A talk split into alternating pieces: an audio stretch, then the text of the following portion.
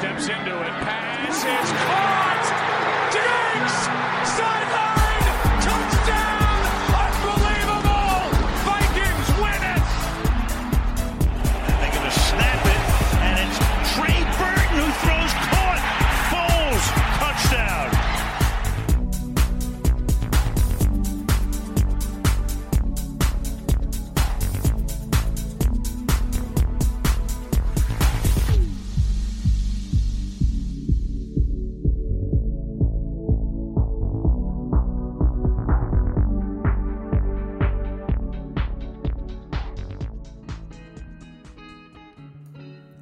Popolo di Red Flag, sono John, John Dorsey con la gomma.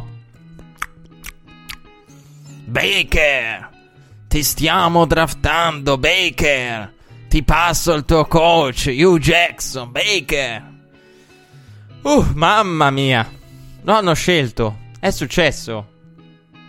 Che draft, che primo giro. Che primo giro. Andiamo a parlare ovviamente del primo giro. Prima però dobbiamo parlare del podcast. Dobbiamo parlare del podcast eh, perché il, eh, innanzitutto piccola correzione a Josh Allen alla 5.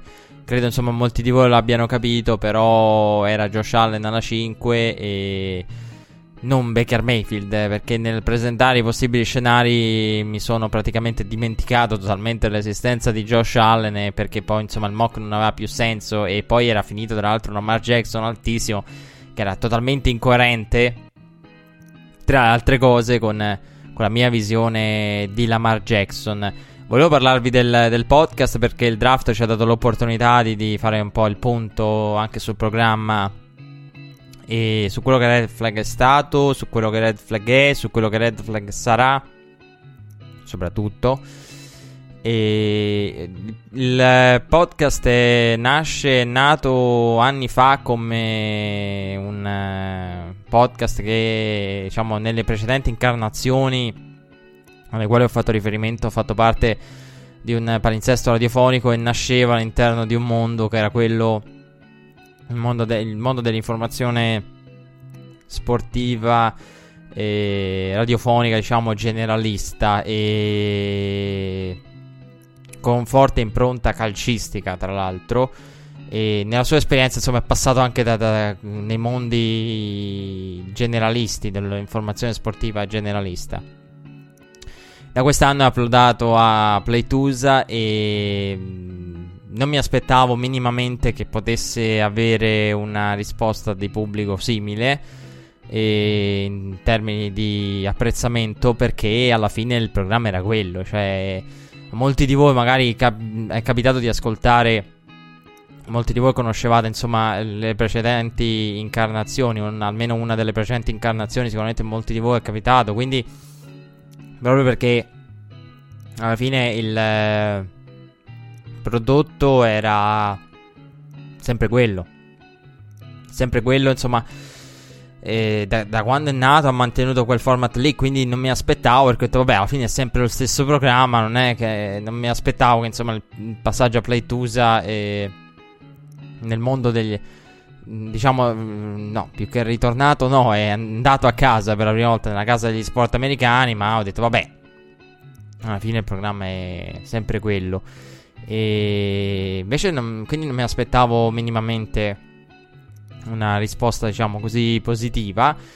E l'approdo a Playtusa ha permesso l'eliminazione di una parte che ho odiato e che odio, che è quella del primo livello primo livello inteso come essendo passato insomma da un palinsesto radiofonico, informazione sportiva generalista, è chiaro che primo livello significa significa tipo che ne so, oggi parliamo del draft, il draft è quel processo in cui sì, è mi è capitato purtroppo, eh, o per fortuna, dipende da, da, come vogliate vedere tutto questo, perché può anche essere vista come un'opportunità da cogliere per far conoscere il football a nuove persone, però il primo livello è quello, se per chi non conosce il football, ecco, grazie al cielo questa formula introduttiva del per chi non conosce il football, puntini puntini, eh, in un mondo come quello di Playtusa non devo utilizzarla.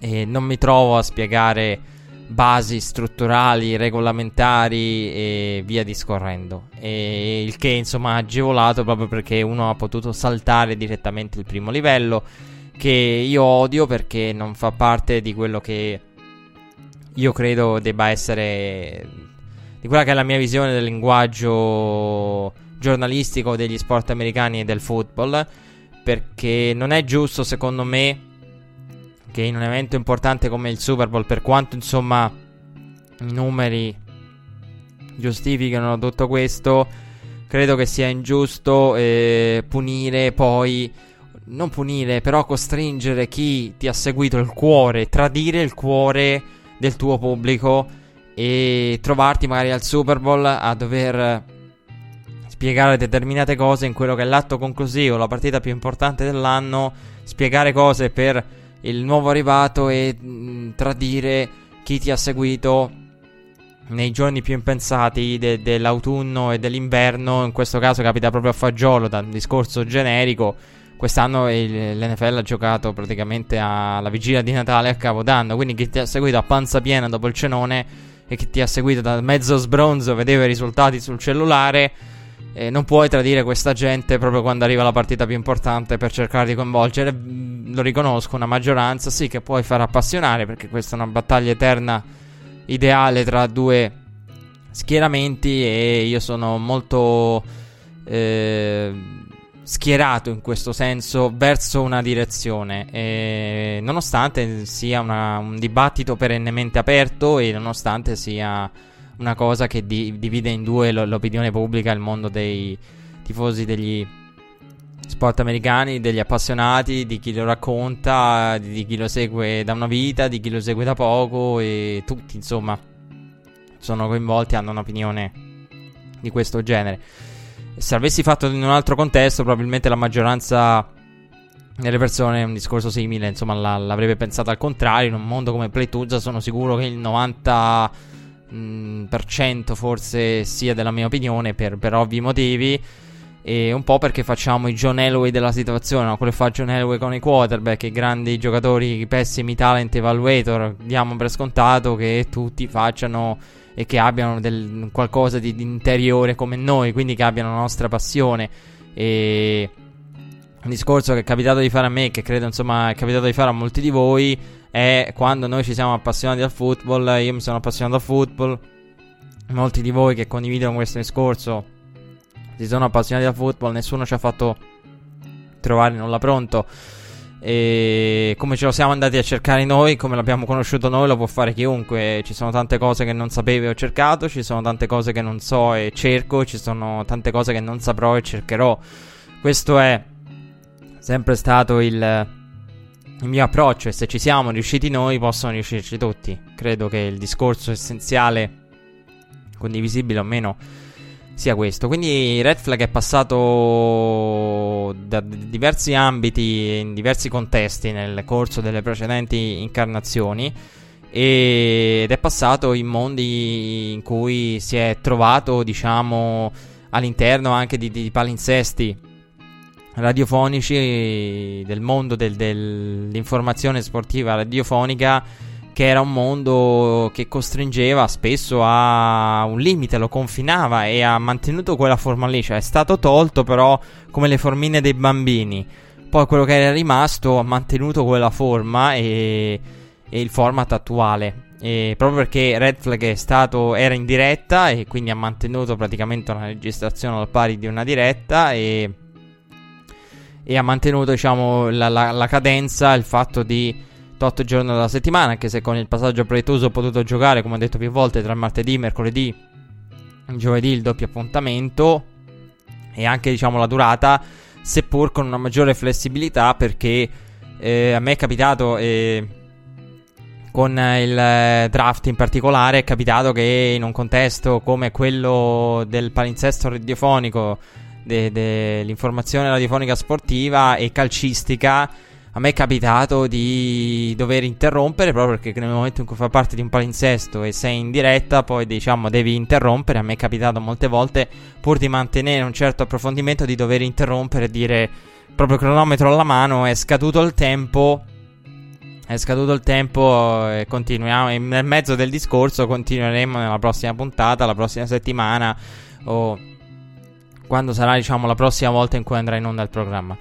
Ed è una cosa bruttissima, però è l'unica che hai, l'unica alternativa che hai se vuoi mantenere un certo livello di approfondimento invece di andare a comprimere tutto. È bruttissima, ma è l'unica soluzione, non è che ci sia altro.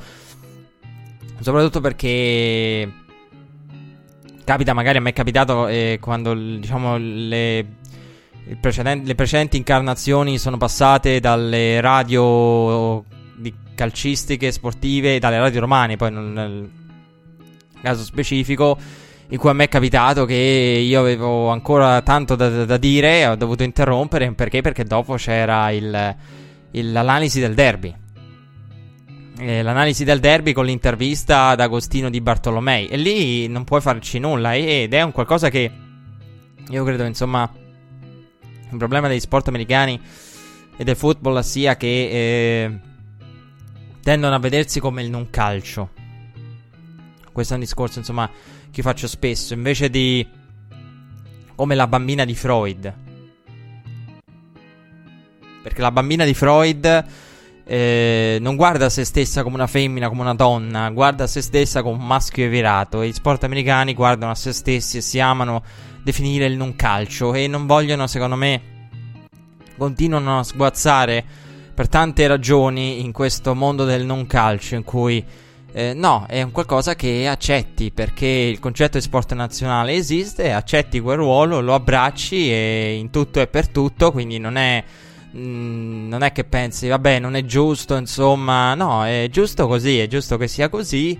Lo accetti e lo abbracci e sono assolutamente d'accordo e credo che in Italia il problema sia proprio questo, che gli sport americani continuano, come tutti gli altri sport, continuano a, rima- a voler rimanere nella definizione del non calcio, ma il football mi viene in mente Flavio Tranquillo quando lo, lo dice, diciamo, in, in, altri discorsi, però della pallacanestro. Ma il football è bello perché è bello o è bello perché è il non calcio?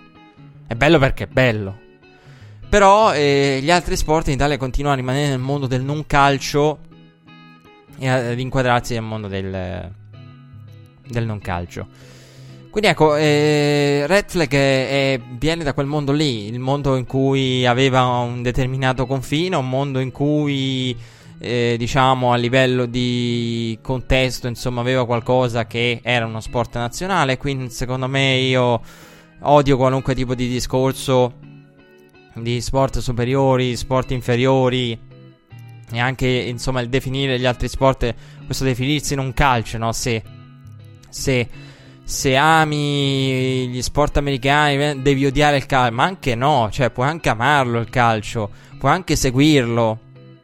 E no, non è detto che tu debba avere una, un'idea di superiorità eh, in relazione agli altri sport. Quindi amano purtroppo gli altri sport in Italia rimanere nel non calcio, invece come la bambina di Freud, di essere il maschio virato, invece di, di riconoscere poi la propria femminilità, la propria unicità, la propria diversità e riconoscere che il concetto di sport nazionale non è un concetto di superiorità, quindi non ha senso ributtarla respingere il tutto con il concetto tirando in ballo il discorso della superiorità perché il, discorso dello sport nazionale è un concetto relativo nello spazio e nel tempo. Andiamo negli Stati Uniti, il football è sport nazionale, il calcio è piccolo piccolo, in Italia è il contrario, e quindi eh, limitato nel, nello spazio, limitato nel tempo perché tra mille anni il football potrebbe essere lo sport nazionale in Italia e, e il calcio in America e Vabbè, non ci sono sufficienti elementi per poter dire una cosa del genere. Però lo sport nazionale è quello legato alla cultura, legato alla storia. Chi, chi può dire magari cosa, cosa sarà? Magari non esiste ancora. Eh, lo porteranno gli alieni, lo sport nazionale, mondiale, intergalattico, megagalattico del futuro. E quindi è un concetto legato allo spazio e al tempo. E però Red Flag, pur venendo da quel mondo lì, da, quella, da, da, alcune convivenze, ha mantenuto quella forma. E una forma che io quando ho detto la prima puntata, ho presentato Red Flag, ho detto vediamo dove arriviamo, ma avevo la consapevolezza assoluta che andava messo in discussione tutto. Che se Red Flag voleva fare quel passo in più, voleva fare quel passo in più che non significa per forza qualità, eh, significa, mm, diciamo, lo, lo, agevola, lo aiuta e lo mette più a suo agio. Che poi, insomma, non è che cambia nulla. E doveva rimettere in discussione. Sapevo che a un certo punto sarebbe arrivato un punto in cui eh, Red Flag avrebbe dovuto rimettere in discussione la propria struttura, rimettere in discussione il proprio franchise quarterback, proprio l- le basi. Pensavamo di averlo il franchise quarterback attorno al quale costruire, invece no, dobbiamo cambiare il quarterback se vogliamo fare quel passo in più. E credo che insomma, eh, sapevo che a un certo punto sarebbe uscita questa discussione. Il draft con, con il processo di avvicinamento in particolare. Ho riascoltato la puntata. Beh, a parte il mock, eh, mi sono reso conto che insomma eh, c'erano tante cose da dire. E c'era magari l'evoluzione di un pensiero da... Eh, che è mancata perché ho detto come cavolo mi sono ritrovato a fare questo puntatone?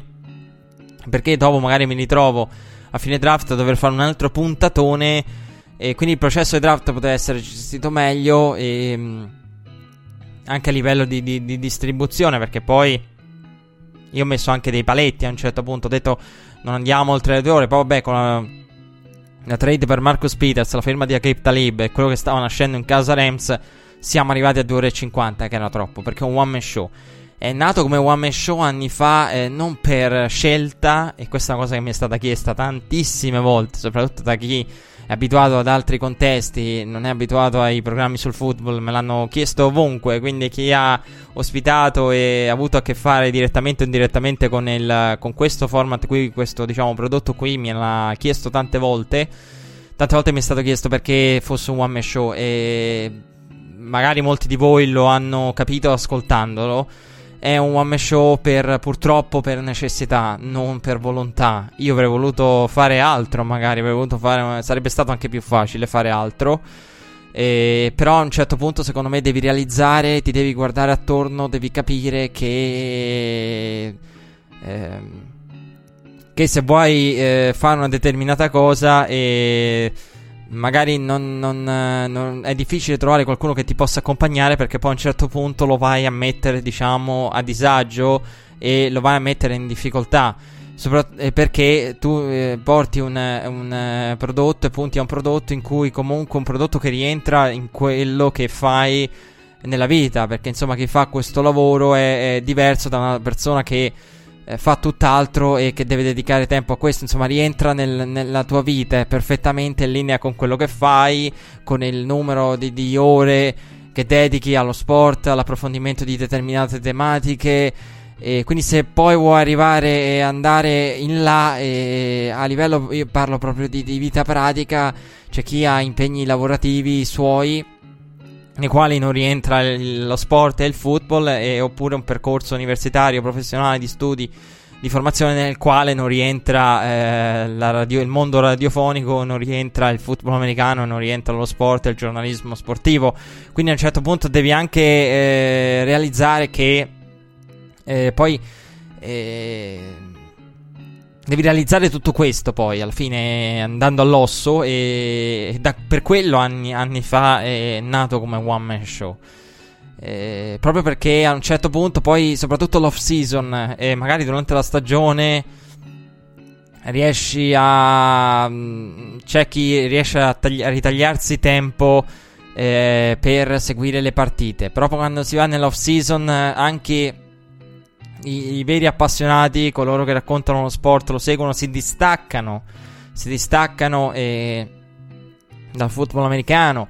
Magari hai, ecco, se, se non hai persone che, eh, nelle, per le quali rientra nel tuo stesso ambito professionale, magari hai persone che eh, condividono la tua stessa professione, ma che devono eh, dividere la cosa eh, con sport o cose che eh, tolgono eh, e che praticamente non lasciano spa- molto spazio ad altro. E, e, quindi è un one man show per necessità, perché purtroppo a malincuore eh, ho girato il mondo e dopo aver girato il mondo mi sono detto l'unico modo per fare quello che, che, vorrei fare è farlo da solo e non ho altra scelta a malincuore veramente perché sarebbe stata ma sarebbe stato molto più facile. Eh, Però ecco, si parla proprio di, di, di vita pratica e, mm, e insomma, nasce come one man show per queste ragioni qui. E, insomma, se, se, ve lo siete chiesti, la risposta è questa. Però me l'hanno chiesto in tanti. E quindi bisognava mettere in discussione la struttura. Perché un one man show non può arrivare a durare due ore. Perché ehm, il podcast è uscito dal mondo radiofonico perché Red Flag era in diretta, insomma, eh, ve l'ho detto, l- l'avrete capito, l'avrete anche visto, da, da me che perdo la voce, anche, è, in diretta, è registrato come se fosse in diretta, potrebbe andare benissimo in diretta, era in diretta, Red Flag, con eh, un giorno, un'ora, eh, un orario preciso all'interno de, de, de, di, di... era proprio una trasmissione. Quindi, anche quella è un'altra cosa da mettere in discussione. Quindi ero partito con l'idea, vediamo dove arriviamo. Probabilmente mi troverò a dover mettere in discussione tutto questo e per poter fare quel passo in più. E le direzioni erano due. La direzione una era quella della. Che, che, pensavo fosse, potesse essere quella iniziale, cioè quella della diretta. E visto che è praticamente una diretta, non diretta, portiamolo in diretta. Mi ero detto all'inizio, magari iniziamo così e poi arriveremo a un podcast che sarà in diretta via social. Poi però ho capito che c'era un'altra strada e che o si andava per la diretta o si andava per il podcast libero da ogni vincolo e, e noi eravamo, siamo rimasti in mezzo, troppo tempo in mezzo e dovevamo, dobbiamo secondo me eh, prendere a questo punto una delle due strade. Perché? Perché negli, negli Stati Uniti a volte mi sono trovato anche con... Eh, con puntate in, com- insomma, in cui per esempio Des Bryant l'abbiamo lasciato lì invece di poter aggiornare costantemente e ci sono state tante situazioni. Il processo di draft è stato solo l'esempio più emblematico di cosa che insomma si poteva gestire e distribuire con, eh, con una certa. Eh, con una frequenza maggiore e alleggerendo il peso della singola puntata invece di arrivare con il carico, con il puntatone, la scalettona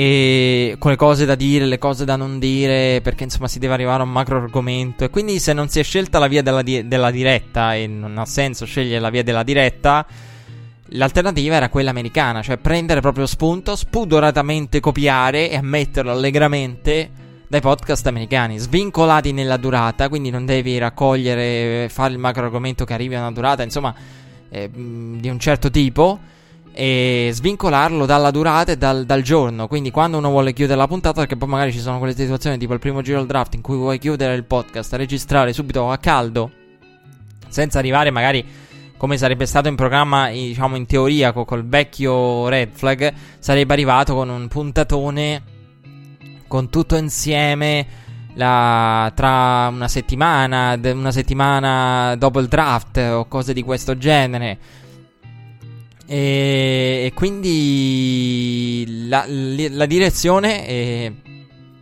che eh, credo sia opportuno prendere proprio perché non si può rimanere in mezzo. Credo che sia questo il momento e che il processo di draft abbia, mi abbia illuminato in questo senso che sia il momento di prendere la, la, direzione del podcast libero. Quindi, perché ci sono momenti dell'off season intensi in cui vuoi più puntate, come la free agency, come il draft, e altri in cui magari evitare di avere una certa frequenza da, da, da rispettare. Quindi nell'off season è buono poter distribuire e ridurre di conseguenza magari più volte, avere più puntate all'interno della stessa settimana e per un macro argomento può permettere di distribuire ed evitare alle due ore, come anche rimettere in discussione quello che è il modo in cui viene diciamo registrato e preparato con eh, una diretta non diretta. E anche perché i modelli americani dai quali copiare spudoratamente eh, sono i modelli dei podcast americani. Se ascoltate i pod- podcast americani di ogni genere, dallo sport al cinema, saprete che alcuni hanno dei vincoli, insomma, eh, in particolare nel mondo dello sport, dei vincoli di giorni, vabbè, quelli che ere- eh, sono ereditati da eh, sono la, la, trasformazione in podcast di dirette radiofoniche e via discorrendo, o hanno degli appuntamenti fissi perché fungono proprio da radio, diciamo, da radio non continua. E, ma la maggior parte è libera, libera nella durata, quindi anche un episodio di durata, che alcuni che vanno per la durata lunga, altri più corti, in base insomma a quando si può chiudere una puntata, e la si chiude senza dover aspettare o dover eh, mettere tutto insieme. si può ottenere anche una certa separazione eh, tra varie, i vari argomenti. Questo è insomma e quindi non prendendo la via della diretta andava presa la via del podcast eh, americano. Quindi adesso insomma ne parlerò con Max per discutere del tutto. Però l'idea è quella a questo punto di eh, far di applicare e prendere copiare da, dai grandi eh, e dal mondo americano quello che è la struttura dei podcast americani e applicarla in tutto e per tutto. Quindi dare una certa libertà al programma appena si può concludere una puntata, la si conclude, la si chiude, la si registra senza vincoli di, di giorno, di, di, cadenza e di durata. Questo è, è, una cosa doverosa per poter fare un passo in avanti. Bisognava proprio rimettere in discussione l'ossatura vera e propria di Red Flag. Parliamo di draft dopo il break.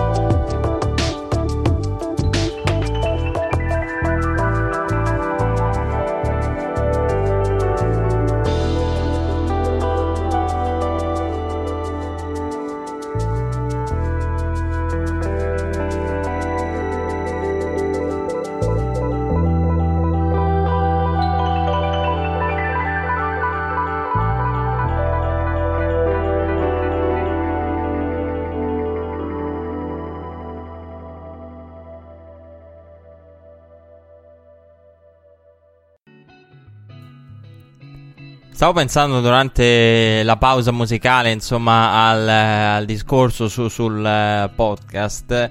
E mi è venuto in mente anche il fatto che quando dicevo, insomma, non è tanto una questione di, di quello che uno fa o non fa, insomma, un po' l'atto pratico nella vita, ma anche ne, di, di, di, come magari riesce a seguire. A me capita spesso di, di tenere di sottofondo magari che ne so, sto da qualche parte, ascolto la radio americana, la TV americana, perché poi qual è la differenza? Ed è una, eh, sottovalutatissima questa cosa. La differenza tra il calcio e gli altri sport, insomma, in Italia, è anche la reperibilità delle informazioni, non nel senso che non siano facilmente reperibili, ma è per sentito dire, cioè chiunque in Italia per sentito dire riesce ad avere un un certo seguito, riesce a seguire in un certo modo il calcio. Il sentito dire non esiste, a meno che.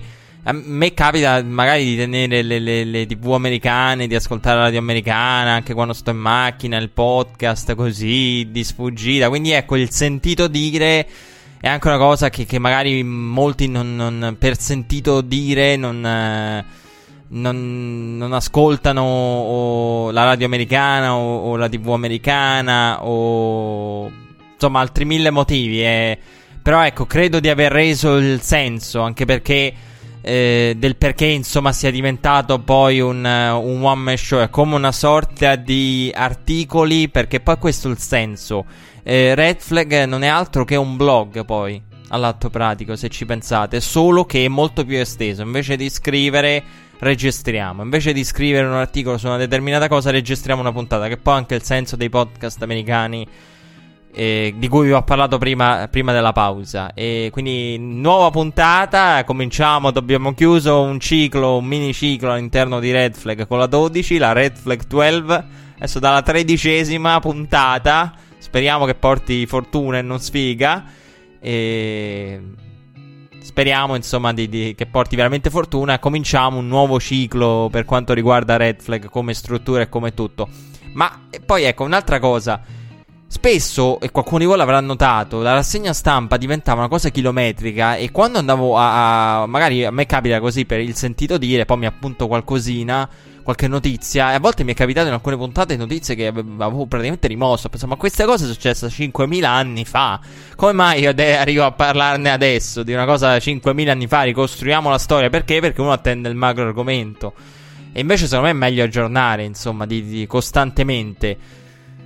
Parliamo del primo giro, ma andiamo a analizzarlo. Baker Mayfield, quarterback Oklahoma. Queste sono state le parole pronunciate da Roger Godell an- al momento dell'annuncio della scelta di Baker Mayfield alla 1. È successo veramente. John Dorsey con la sua gomma che masticava, ha telefonato a Baker Mayfield che era lì in attesa con tanto di foto alla Brett Favre. Beh, lui diciamo costruita, quindi con un set fotografico creato per l'occasione Brett Favre era al momento della chiamata vera e propria. La chiamata vera e propria di Baker Mayfield è stata molto meno scenica, molto più semplice anche la sua emozione. Baker Mayfield è stato scelto alla 1 e appena è stato scelto, giustamente chi mi conosce mi ha subito scritto e mi ha detto Peccato che non l'avevi detto mesi fa perché insomma chi, chi mi conosce sa che a microfono spento eh, io avevo detto fosse per me Baker Mayfield potrebbe andare anche alla 1 e quindi ecco, e poi insomma eh, sch- si scherza molto perché il draft è anche quella cosa dove fai il tweet giusto, dici la cosa giusta e poi la ripeschi. E invece io poi all'atto pratico non avrei scelto Baker Mayfield, però giustamente mi è stato ricordato come ad un certo punto io, del processo io mi sia chiesto anche come mai Baker Mayfield non fosse in considerazione per la 1, diciamo a livello di, di considerazione. E Baker Mayfield alla 1 è una scelta molto particolare, è una scelta che nonostante io sia amante di Baker Mayfield e nonostante io non abbia avuto poi per la vecchia struttura di Left l'opportunità di, di parlarne in modo progressivo, il problema di Mayfield alla 1 è che io l'avrei scelto, cioè nel senso nel momento in cui vai a dire Baker è il tuo quarterback, chi sceglieresti da loro? Baker Mayfield. E se fossi general manager vi avevo detto andrei all in su Baker Mayfield. E io però non l'avrei scelto, e uno perché, eh, visto anche il risultato del mock, non sono minimamente in grado di fare il general manager, e due perché io non avrei avuto le palle di John Dorsey. Ecco perché poi il discorso sul protocollo nasce dal fatto, non so quanti general manager, anche iperaggressivi come John Dorsey, poi vadano andrebbero ad applicare in una circostanza simile come Cleveland, inedita, perché veramente una circostanza del genere eh, non esiste, cioè di una squadra che in eterna ricerca da, dal 99 ad oggi di, di quarterback li ha provati tutti, e senza successo tra l'altro, e provando anche la stessa università perché si scherzava su quelli di USC, Sam Donald, Al Leinart, Mark Sanchez. in realtà eh, Sam Donald ha ereditato poi gli snap under center eh, in quel di USC da, da Cody Kessler, un altro che è passato da Cleveland, cioè della serie tra un po' um, Cleveland è capace di andare a draftare proprio ogni quarterback che esce dalla stessa università, poco ci manca, eh. Con eh, Kessler prima e l'altro draftato, diciamo, con, eh, con un'altezza, insomma, eh, di un certo tipo. Vabbè, Baker Mayfield è un 6-1 scarso, era Johnny Manziel. Quindi hanno prende tutti i precedenti, sono loro. Ma la cosa che mi ha fatto sorridere di più nel processo di avvicinamento è proprio come come Cleveland abbia avuto Cody Kessler, quello prima di, di, praticamente di Sam Donald. È fantastica questa cosa. E è una scelta che io non avrei fatto. Cioè, nonostante io sia amante di Baker Mayfield, vi confesso che non l'avrei scelto con la 1. Non avrei avuto le palle. E anche impersonando, diciamo, idealmente John Dorsey. Io ho parlato proprio dei due protocolli perché io non avrei avuto le palle alla John Dorsey per eh, andare a scegliere Baker Mayfield. Lo confesso, lo ammetto, lo riconosco. Cioè, il, il, mio discorso pre-draft era Baker Mayfield lo, lo, prenderei sì alla 1, ma nel draft, nel fantasy, nel fantasy, se uno mi dicesse facciamo un fantasy draft del, dei giocatori di questa classe, Baker Mayfield alla 1, serenamente, ma il fantasy draft a Madden al massimo.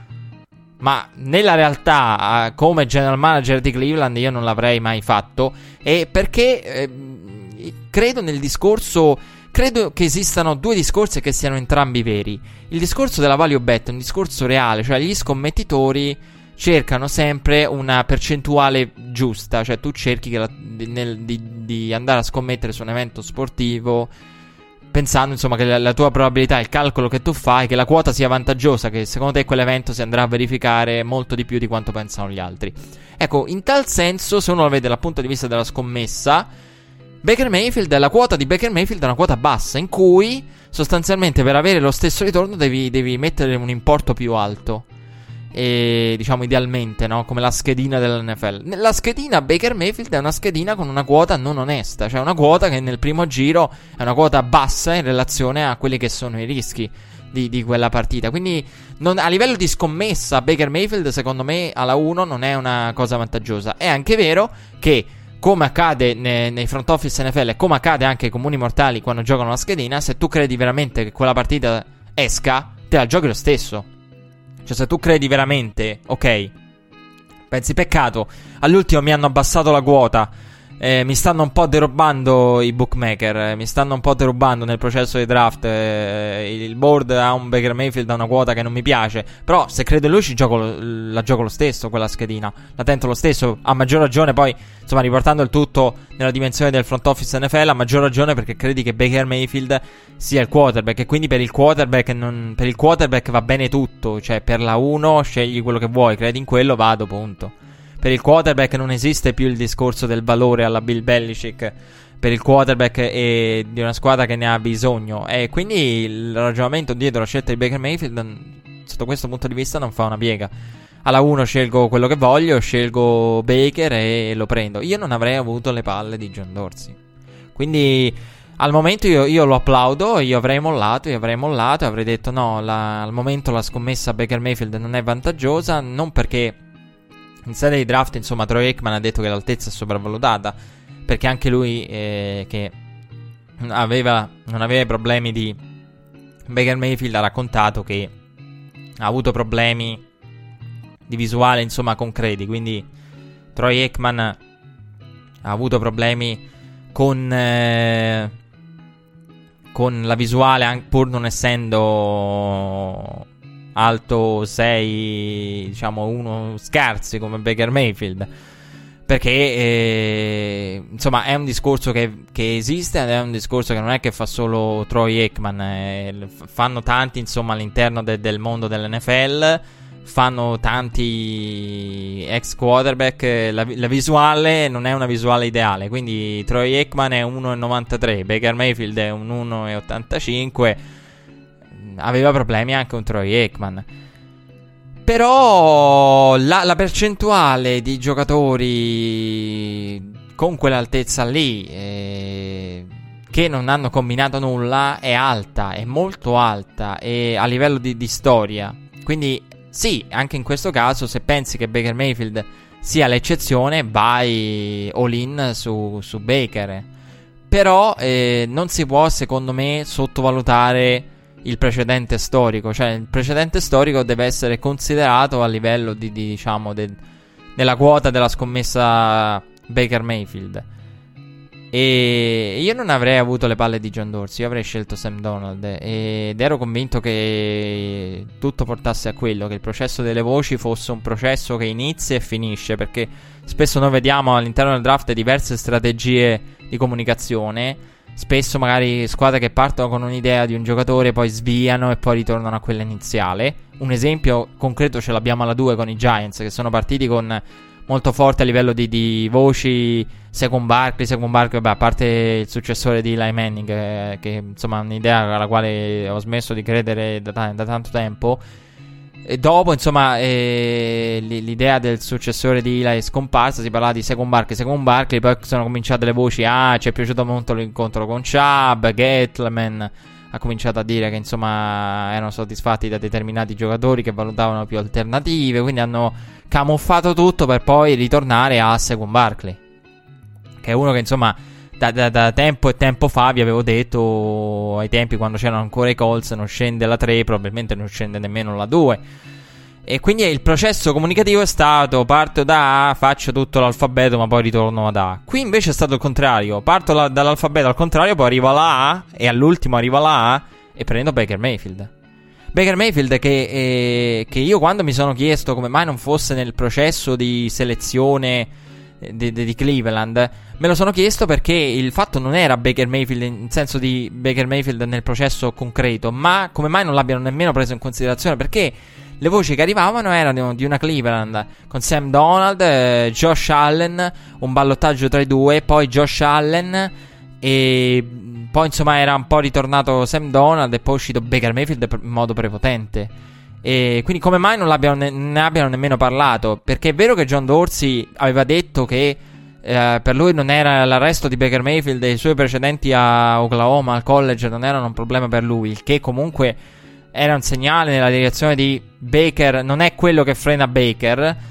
E quindi già se guardi oltre, oltre quello le quotazioni di Baker Mayfield, eliminando quella parte lì, crescono.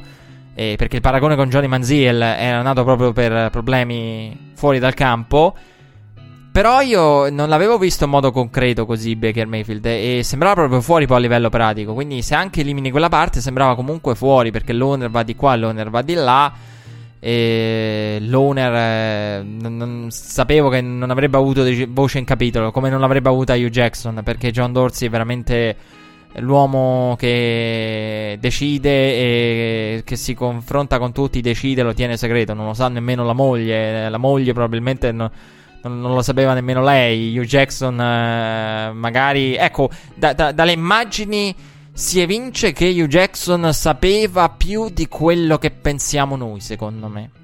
Perché poi Baker Mayfield, se andiamo a vedere Cleveland, al di là del discorso su eh, Baker Mayfield e, e, i problemi fuori dal campo che non interessavano e che Cleveland non voleva considerare, il discorso su Baker Mayfield era uscito soprattutto in relazione a Hugh Jackson. E quindi ecco, Hugh Jackson eh, probabilmente è stato coinvolto e probabilmente forse sapeva più di quanto diceva e di quanto avrebbe detto, insomma Forse non, io non lo so, non mi hanno detto nulla, forse non mi direbbero nulla. Eh, glielo direbbero, non glielo direbbero. Questo era il discorso. Quanto lo coinvolgerebbero, quanto coinvolgerebbero, coinvolgerebbero lui e lo staff. E invece è uscito che in retroscena di, di, una partecipazione all'interno della scelta di Hugh Jackson e di Todd Haley molto importante perché c'è stata questa riunione in Ohio con, con il trio che, che, che si è riunito e, ed è uscito il nome di, di, Baker Mayfield. Quindi, in tal senso, la comunicazione di Cleveland è, è, stata tutto l'alfabeto e all'ultimo esce la lettera vera. Ed era la lettera di la B di Baker Mayfield, la B di Browns. Speriamo non la B di Bust. Oddio, dipende da quale Bust. Che quello è vero. E è una scelta che il popolo di Cleveland ha colto con sentimenti contrastanti. Perché spera, c'è chi la maggior parte secondo me sperava in uh, Sam Donald piuttosto che sopra Baker Mayfield al posto di Baker. E poi insomma, diciamo, si fida eh, secondo me anche di, il popolo di Cleveland di, di John Dorsey. Perché John Dorsey ha un track record recente notevole e, e dà gli attributi e il carattere per una scelta simile, quindi ti, ci si fida di lui. Nel momento in cui è uscito Baker Mayfield, il draft insomma aveva preso quella direzione lì. Eh, aveva preso una, dire- una, direzione alternativa. Quest'anno io eh, vi avrei raccontato che eh, in sede di mock, quest'anno la mia idea pre-draft era non c'è la possibilità, è difficile, non, nessuno prenderà il mock, perché un mock se salta la 1 salta il mock automaticamente, è inevitabile, specie perché Sam Donald scende e cambia tutti i ragionamenti. Eh, però quest'anno con un sistemone, il sistemone di mock, magari si riesce a prendere qualcosa. La, era la mia idea. Eh, non sono un amante dei mock eh, per niente. Però apprezzo i colleghi che ci mettono la faccia perché anche un meglio che andare lì ogni anno a essere praticamente poi totalmente eh, sorpreso, spiazzato e quasi preso in giro dal draft, eh, nonostante il, faccia un processo di, di, selezione del mock e abbia una, una, un approccio al mock meglio che serio, perché lui è quello che ha l'ultima parola su tutti i mock, il suo è veramente l'ultimo mock, dopo il quale finiscono le chiacchiere.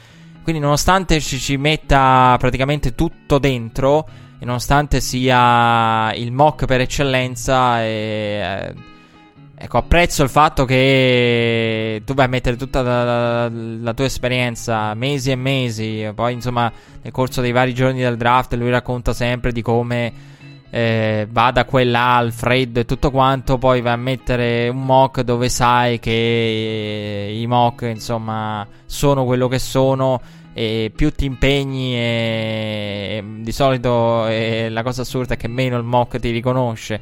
Quindi apprezzo veramente chi, chi, ci mette la faccia con i mock costantemente. A proposito di mock, io non credevo a Baker Mayfield, ho iniziato a credere seriamente in uh, Baker Mayfield quando ho visto che Daniel Jeremiah lo aveva tolto dal proprio mock.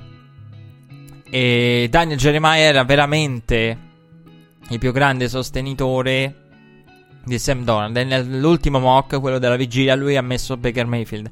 Quindi sei il più grande sostenitore di Sam Donald, l'uomo che dice...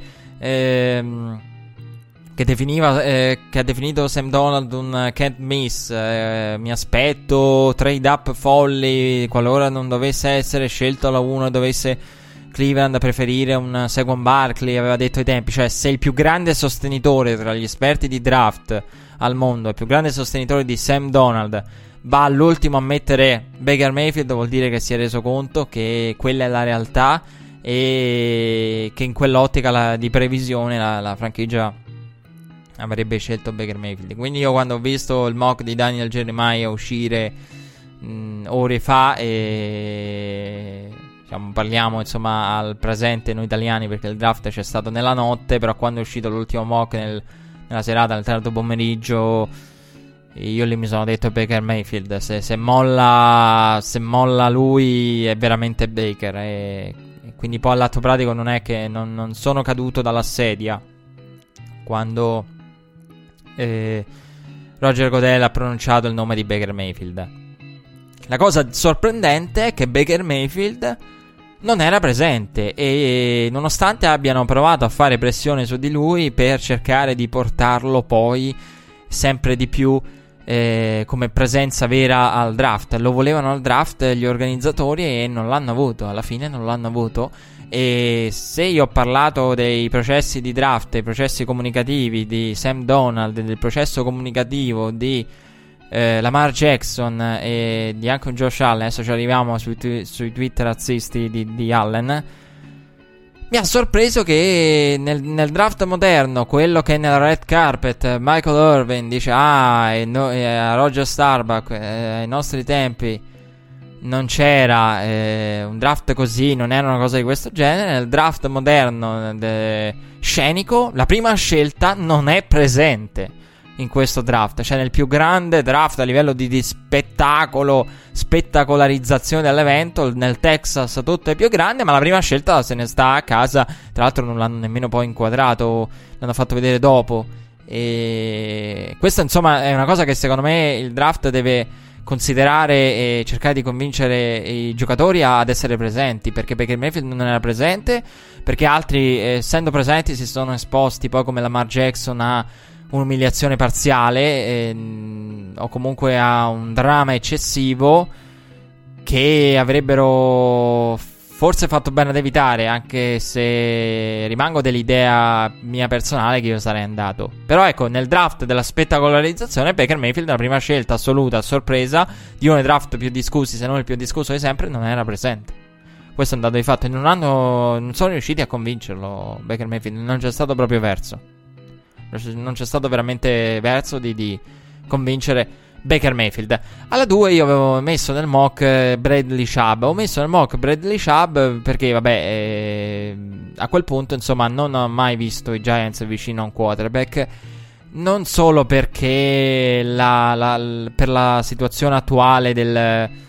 Non solo per eh, un discorso legato a Eli Manning in senso più stretto, e proprio su quello che fa in campo Eli Manning che è vero che i Giants non sono stati mai così in alto. Quando sono stati hanno pescato il più grande giocatore della storia della propria franchigia, Lawrence Taylor, ma eh, perché ho creduto a quelle che potrebbero essere definite a primo impatto chiacchiere da bar, ma ho creduto seriamente a, eh, al fatto che eh, Eli Manning con la storia di Gino Smith, Eli Manning abbia abbia avuto un certo sostegno da parte, a cominciare da Mara, del eh, no, non ripetiamo una cosa del genere, evitiamo di metterglielo in, quest, in quel posto una seconda volta e, e probabilmente in modo definitivo con, con la 2. E, e, io credevo nelle, nelle, due vie, non nella via di mezzo che sarebbe stata la trade down. Uno perché Gettleman è uno che ama rimanere lì e lo ha fatto da general manager dei Panthers. Non è come Bill Belichick che spara 20 trade up negli ultimi 10 anni e 23 trade down. Uno che, che, che, muove il mondo e si muove eh, per valore. Quando si muove, si muove Bill Belichick, pur si muove, eh, come diceva qualcuno. Io alla 2 avevo messo Chubb perché un po' per le voci per la visita e poi perché ho ragionato, ho sottovalutato poi nel processo di draft il discorso con il quale ero partito, ovvero che se vuoi aiutare un quarterback, perché ho pensato sono già carichi a livello eh, offensivo, con Odell, Beckham Jr., Sterling Shepard, Ingram, eh, possono as- anche essere già soddisfatti di quello che hanno, hanno aggiunto Nate Solder Vabbè, non, non, non, credevo in Nelson, era troppo e non gliel'ho augurato a, alla guardia di Notre Dame di finire così. E non è successo, grazie al cielo. E, però il discorso che facevo era con a livello offensivo sono troppo. Sono già abbastanza coperti, specie se Odell Beckham Jr. viene, diciamo, contenuto il suo calore, il calore del cervello del, degli ultimi mesi, se lo tengono buono a bada lì a cuccia e a livello offensivo possono essere contenti perché i numeri dei Giants sono falsati dall'assenza e dall'infortunio alla caviglia di, di OBJ. Però, lo scorso anno, però eh, ho sottovalutato anche il discorso di come abbia poi un impatto sul draft del Super Bowl appena trascorso. Nel Super Bowl appena trascorso noi abbiamo visto una squadra, New England, perdere. È una squadra che è l'esatto opposto di quello che si vuole fare. Eh, perché è una squadra in cui quando è un quarterback vecchio, una cosa che devi assolutamente fare è alleggerire questo quarterback, alleggerire la pressione che questo quarterback, il peso che, deve, che ha sulle proprie spalle. E questa è una cosa che, nonostante il tuo trend sia quello di andare sulla difesa, poi se andiamo a vedere, insomma, eh, L'uomo che stava ai Giants e che ha imposto quel trend negli ultimi anni, che ha portato a due Super Bowl, Tom Coughlin lo ha mantenuto in quel di Jacksonville. Bisogna anche cambiare, considerare che è cambiata la, la gestione eh, in quella di East Rutherford, New Jersey. E, eh, e, quindi io ho sottovalutato poi nel finale il fatto che ho pensato, vabbè, eh, Barkley eh, va ad aggiungersi ad un reparto quando si può migliorare una pass rush. Hanno perso Jason Pierre Paul. Eh, vediamo un po' nella nuova difesa, nella difesa che cambia struttura schematica. Perché no? Bradley Chubb eh, potrebbe essere un'aggiunta importante proprio perché ha dato via Jason Pierre Paul, magari per liberare spazio a qualcuno. Sottovalutando il discorso primario iniziale, che è quello se hai un quarterback vecchio, devi, devi, non fare quello che ha fatto New England. New England è una squadra che solitamente se un quarterback vecchio vuole alleggerire la pressione. New England lo scorso anno non ha fatto altro che aggiungere peso sulle spalle di Tom Brady, che per carità l'ha retto benissimo. Poi, insomma, il draft di quest'anno con Sonny Michel, il primo giro, ha portato in quell'altra direzione. Però ecco, New England aveva fatto questo. Nel momento in cui è andato Baker alla 1, ovviamente Sam Donald alla 3 era una cosa scontata perché i Jets hanno. Eh, il parere sulla trade dei Jets ve l'avevo dato, cioè non bisogna guardare solo i giocatori, ma bisogna vedere anche la situazione reale nel momento in cui va a fare la mossa. Quindi è una trade che poi si è rivelata eccezionale. Però nel momento in cui è stata fatta è una trade che non aveva senso. E... Perché poi, insomma, il destino della tua trade lo scrivono gli altri. Però bisogna riconoscere che, insomma, ai Jets si è aperto questo scenario. Io ho messo Josh Rosen per legami, insomma, con lo staff, legami personali. E perché a quel punto lì Baker eh, nel ballottaggio tra Rosen e Mayfield eh, alla 3, insomma, vedevo Josh Rosen per i legami, con la consapevolezza che se Josh Rosen avesse superato la 3 sarebbe brutalmente, veramente brutalmente sceso. E poi ci arriviamo a, Josh Rosen. Quindi nel momento in cui hanno fatto quella trade i Jets non si aspettavano una cosa del genere, si sono ritrovati poi con la possibilità di draftare Sam Donald, uno che non avevano nemmeno considerato, gli si è aperto un mondo ai, ai, Jets che sono stati felicissimi di poter draffa, draftare Sam Donald. Sam Donald che grazie al cielo ha gettato la maschera prima di entrare nel, nella red carpet perché nella red carpet con NFL Network e Fox è stato per la prima volta vero e per la prima volta posso dire che insomma il lato mano di questo ragazzo finalmente è uscito fino in fondo e ha abbandonato il manuale della perfetta conversazione che non è bastato a difendere la, la, posizione, però secondo me è un manuale della perfetta... Adesso lui l'ha gettato nel cestino lì all'entrata del red carpet, però secondo me farebbe bene anche Sam Donald ad andare a riprendere questo benedetto... Eh, questo benedetto manuale della perfetta conversazione perché con la stampa di New York, oppure se non ne ha bisogno perché lo ha imparato ormai a memoria a forza di, di ripeterlo, va benissimo per la stampa di New York quel processo lì. E poi insomma eh, Sam Donald eh, ne, ne, mm, ritornerà con, eh, con, Josh Allen. Quindi per i Jets si è aperto questo scenario ed era scontato a quel punto. Fino a qui io mi sono detto nel, nei sistemoni del mock draft con i sistemoni. E fino a qui sembra potrebbe nascerne un, a quel punto lì ero da, da davanti a, a vedere il draft e ho detto vabbè adesso nasce un draft lineare perché alla 4 vedevo insomma Bradley Chubb e tutto procede come deve, trade down dai Broncos e via discorrendo. Invece no, perché mh, ha mandato a puttane una parte dei draft del sistemone eh, Cleveland con Baker Mayfield, poi ha deciso che il lavoro non era completo, andava completato con la 4, Denzel Ward, un need e probabilmente un giocatore che Cleveland eh, ha ha visto insomma come un giocatore da prendere e non poteva scendere perché io non avevo creduto nelle trade alla 2 secondo me erano uno spot coperto cioè proprio mettono lì la scelta e basta no? non scendono non è lo stile di Gatleman e perché non, la, la, via di mezzo non l'ho contemplata e pensata poi al lato pratico la 4 era un'altra scelta che poteva scendere perché io ho detto ho sempre pensato nella mia idea nell'idea di, della maggioranza era che la scelta tra Secondo Barkley, John Dorsey non l'avrebbe preso volentieri. Magari l'avrebbe preso, come dissi al tempo del mock, a malincuore perché era, perché era un valore insomma enorme che ti capitava lì. Però avrebbero preferito Bradley Chubb. Bradley Chubb era sul board. Ho detto, vabbè, alla 4, Bradley Chubb, defensive end, NC State, tutto tranquillo, tutto sereno. Invece no. Denzel Ward, Ohio State, dalla D Ohio State University. E un giocatore con molti interrogativi eh, sulle prospettive reali.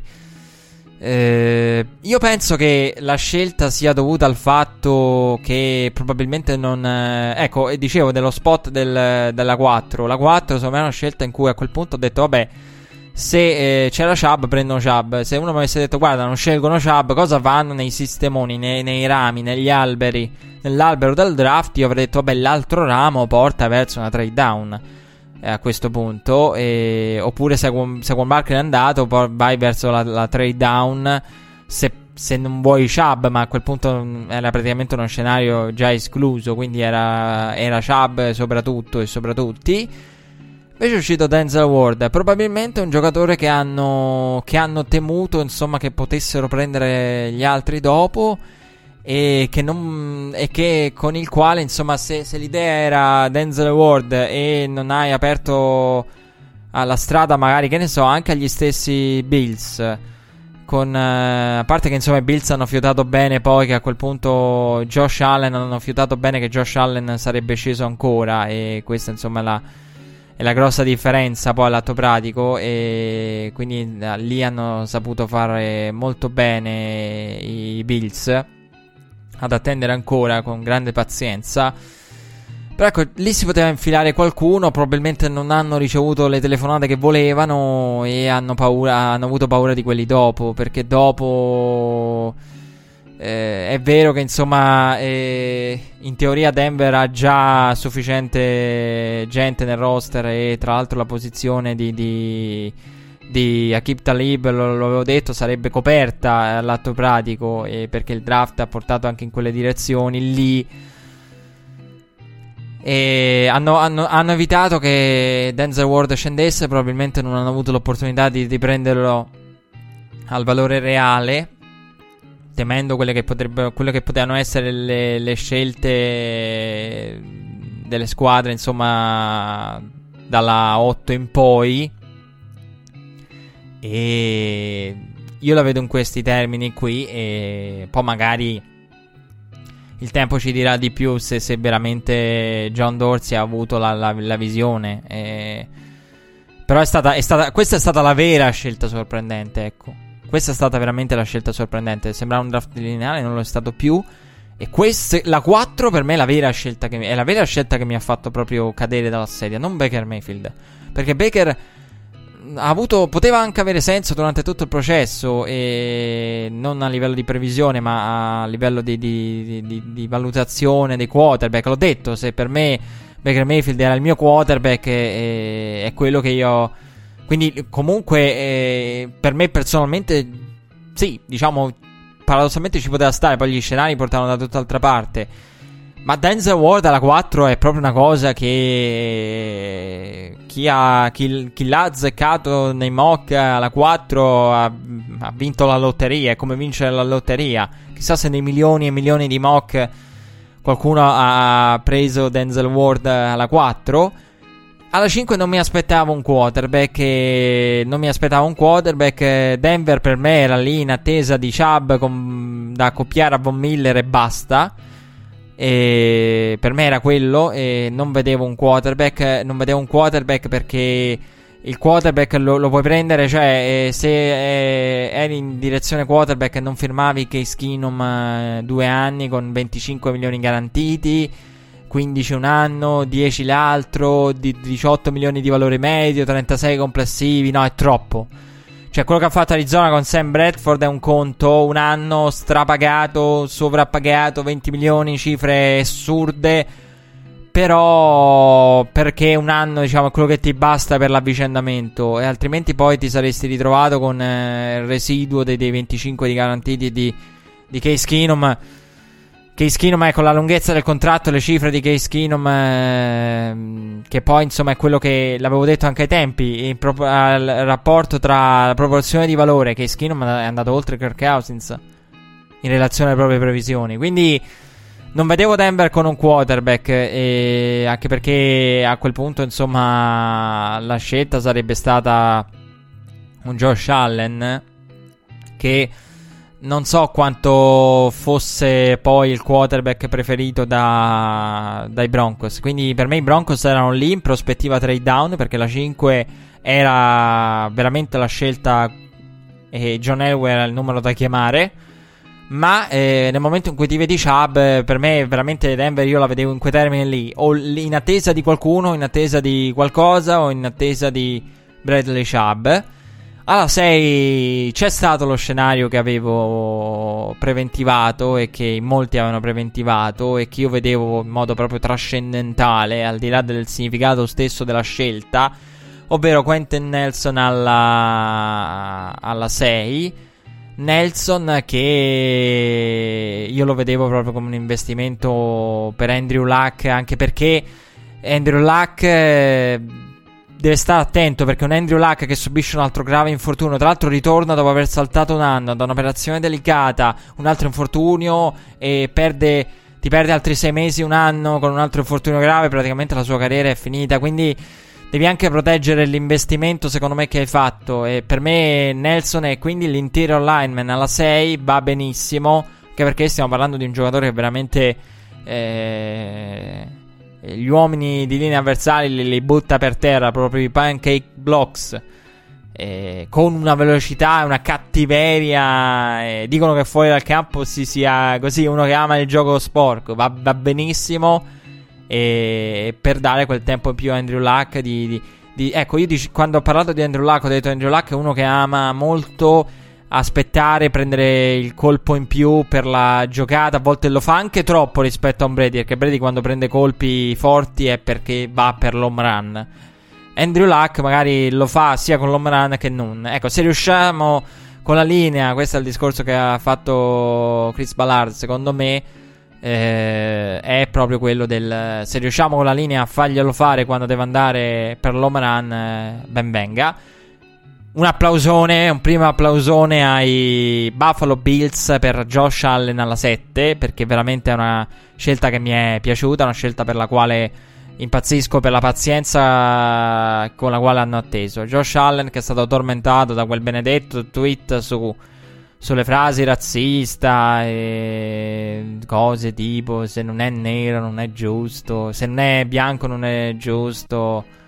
E cose di questo genere. Lui ha detto che insomma erano state riprese, riprese da, da frasi di canzoni, frasi di, di rapper, eh, show televisivi, film, chi più ne ha più ne metta. Alcuni erano scherzi con i suoi amici. Tra l'altro, tweet che erano stati cancellati da Josh Allen e che sono riemersi a poche ore dal draft. C'è stato in tal senso il report di Adam Schefter. E di ESPN. Voglio dire che eh, io credo a quello che è stato detto universalmente, ovvero che gli scout abbiano fatto una certa ricerca. E questi tweet erano, stato, erano stati cancellati, quindi vuol dire, vuol dire che qualcuno se li era messi da parte lì, pronti per essere tirati fuori al momento opportuno e per spaventare qualcuno. E seguendo tutto il processo di discussione eh, dal punto di vista umano, insomma, l'ho, l'ho, seguito per tutti i quarterback. Posso dirvi che una discussione del genere non è mai esistita. E non è mai esistita e, e, a tal senso mi sorprende che proprio andando in profondità nel lato umano di Josh Allen nessuno abbia tirato fuori minimamente una cosa del genere, che questa cosa sia stata tenuta lì per, per essere tirata fuori. Eh, Bean ha parlato di come abbia sentito McDermott, McDermott che ha parlato poi con lo spogliatoio perché insomma ci deve essere un'accettazione da parte dello spogliatoio, poi comunque vuole conoscere il ragazzo direttamente e insomma in questo senso ci sta eh, che poi insomma lo vuoi conoscere tu direttamente, però il, una cosa fondamentale che volevo dire a proposito di, di Josh Allen è che questa cosa nel processo di, di analisi iper approfondita del lato umano che tra l'altro io non, non amo, a me non piace e credo insomma che l'abbiate capito quando io dicevo di, di Sam Donald e certe interviste le ho odiate, però il draft eh, purtroppo funziona così, funziona con un Josh Rosen che cerca di rimediare ai propri errori comunicativi, parla ancora e sbaglia ancora di più. E mi dispiace che sarebbe una cosa così proprio maniacale. E, e, però io penso che insomma questi tweet siano stati visti. Anche perché al giorno d'oggi chiunque va a controllare sui social, cioè lo facciamo noi comuni mortali quando magari che ne so, dobbiamo fare qualcosa con uno sconosciuto, magari capita di andarlo a cercare sui social per vedere chi è questo. Quando dobbiamo comprare qualcosa, vendere qualcosa, ci informiamo. Vi pare che le franchigie che devono comprare, diciamo, investendo una prima scelta, un quarterback, il franchise quarterback potenziale, non abbiano visto quei tweet? Andiamo. E... È un processo maniacale, un processo eccessivo, un processo che secondo me danneggia quello che eh, il draft nel mondo ideale potrebbe essere, ma non è quello in cui i ragazzi si presentano per quello che sono. Sam Donald, lo abbiamo visto sincero, liberato da questo peso, da, da, tutte le istruzioni e finalmente insomma abbiamo apprezzato un ragazzo veramente simpatico, Sam Donald, che nelle precedenti apparizioni era veramente attento a tutto. E poi insomma questi ragazzi a un certo punto è brutto, vogliamo vederli da spettatore parlo proprio, non, da, da proprio terra a terra eh, questa mia considerazione, vogliamo vederli per quello che sono, liberi di esprimersi, senza questa eccessiva ricerca che poi insomma si diceva ai tempi di Josh Allen a me è venuta in mente questa cosa quando si diceva eh perché lo deve apprezzare l'one. Ah beh se c- calcolando certi owner ah per certi owner NFL fanno trade up per uno così.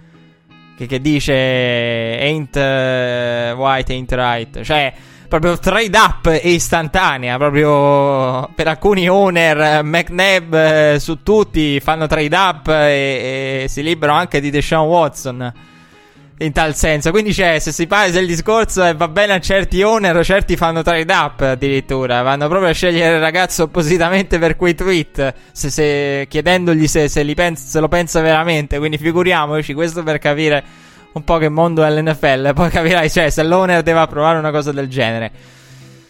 Quindi, be- bella mossa, bella mossa da parte dei Bills che non si sono compromessi, diciamo, al proprio primo giro con, eh, andando ad un all-in vero e proprio, ma hanno aspettato, hanno fiutato, hanno capito che, que- che le intenzioni di Denver erano Chubb o trade down, che nessuno a quel punto sarebbe salito, che Allen eh, era lì, tra l'altro la, poi la scelta di Allen non è stata influenzata in alcun modo da, da quei tweet lì.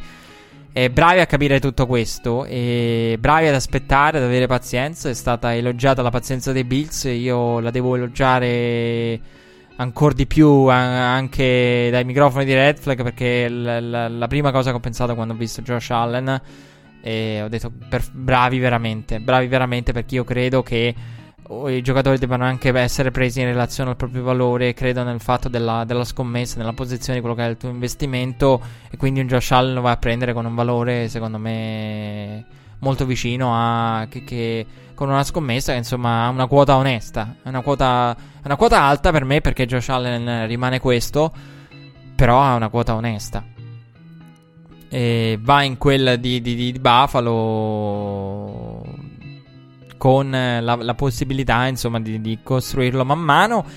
E perché no, visti anche i discorsi di McDermott, a questo punto Buffalo secondo me può anche, diciamo, sacrificare una stagione, aggiungere qualcosa con magari una scelta alta, eh, magari un anno, sacrificare qualcosa per avere una buona posizione eh, al prossimo anno e vedere, insomma può permettersi, secondo me, Buffalo di, di, sacrificare una stagione. Invece di cercare di ritornare ai playoff nell'immediato, può, secondo me, cercare di sviluppare il quarterback. Non è tanto in considerazione di draft, no, perché il discorso ci può stare con i Bills in tal senso fino a un certo punto, perché poi, insomma, non fila in quella direzione lì. Però fila nel fatto che puoi, diciamo, sacrificare un anno, sviluppare il quarterback. Cioè, non ha senso essere ossessionati da ritornare ai playoff. Spendi un anno a sviluppare il tuo quarterback e, e poi ricari- ricaricati e riparti. Perché Buffalo è una di quelle che secondo me ha bisogno di ricaricarsi. Non è. Nonostante sia arrivata ai playoff, non è in, in ascesa. Quindi deve un attimo, secondo me, riscendere, ricaricarsi, rilanciarsi in tal senso, quindi ci può anche stare, soprattutto perché è candidata alla non riconferma ai playoff, e secondo me... E quindi ci, ci, può stare, sacrifichi un anno a tiri lanci. Sono quelle squadre che devono anche capire che insomma sono arrivate ai playoff con un insieme di, cir- di coincidenze astrali. Va benissimo ricaricarsi e va benissimo poi ripartire.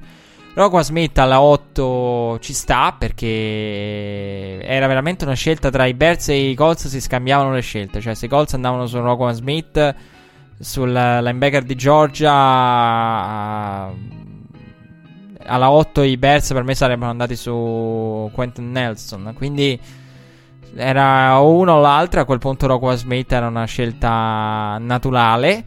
Alla 9 i 49ers hanno scelto eh, Mike McGlinchey, e, insomma, de- de- del quale parleremo. E tra l'altro, ecco, la, la, la 7 dei Bills, per chiudere il discorso di, di questa fa- fascia qui della bassa della top 10, eh, alla 7 dei Bills, insomma, c'erano i Buccaneers, dei quali si era parlato in, in termini di, di trade. E, e mi è piaciuta moltissimo la strategia dei Buccaneers perché poi insomma ci arriviamo con la scelta di, di Vitavea alla 12 ma loro sono scesi e io nel mock avevo messo a Tampa Bay eh, Derwin James o mm, diciamo l'alternativa era Minka Fitzpatrick e, oppure un pass rusher perché il discorso su pass rusher cioè Vitavea non cade dal cielo anzi era l'altra grande corrente in casa Buccaneers e loro sono riusciti. La cosa bella di Tampa Bay è che ha avuto pazienza Buffalo, che è salita la scelta giusta. E Tampa Bay è scelta senza andare poi ad intaccare in alcun modo il proprio board. Perché è scesa e davanti praticamente le hanno preso Minka Fitzpatrick. E va bene, ci poteva stare. Perché a quel punto avevi ancora Derwin James alla 12. Che tutti si chiedevano come mai Derwin James fosse ancora lì. Era una domanda ricorrente eh, con tutti che insomma twittavano, eh, giocatori che twittavano, non mi ricordo chi aveva twittato, ma ancora in giro eh, Darwin James si era in giro. Quindi diciamo davanti tradando diciamo trade down alla 12, poi davanti ti hanno preso in sostanza Rockwell Smith, Mike McGlinchey e ci stavano, non, non ti interessavano direttamente. Poi insomma è salita. Oakland si sapeva che John Gruden voleva capitale in termini di uomini, quindi era aperta la trade down, io avevo indicato la 5 la 10, era una trade down automatica ed era una trade down per un quarterback ad anticipare Miami. Io nel mio mock avevo messo Baker Mayfield. Eh, però insomma con Josh Rosen che per forza doveva scendere adesso ci arriviamo al discorso Rosen in particolare quindi insomma ci sta eh, in tal senso che un discorso del genere con eh, praticamente giocatori davanti che ti hanno scelto che non erano direttamente quelli che ti interessavano, avresti avuto o il pass rusher o il defensive back, a quel punto era ancora lì disponibile eh, Darwin James ed avevi Vitavea, che erano Darwin James, Mink Fitzpatrick e Vitavea erano i tre nomi per i Buccaneers, quindi a quel punto lì avevi tutte le opzioni buone con una trade down che non ha alterato quello che era il tuo ordine, il tuo personale board, li avevi tutti eh, bravi, calcolata e tra l'altro con una squadra che ha permesso insomma a Tampa Bay di scendere ma non troppo e di assicurarsi una posizione diciamo che non avrebbe intaccato il proprio draft.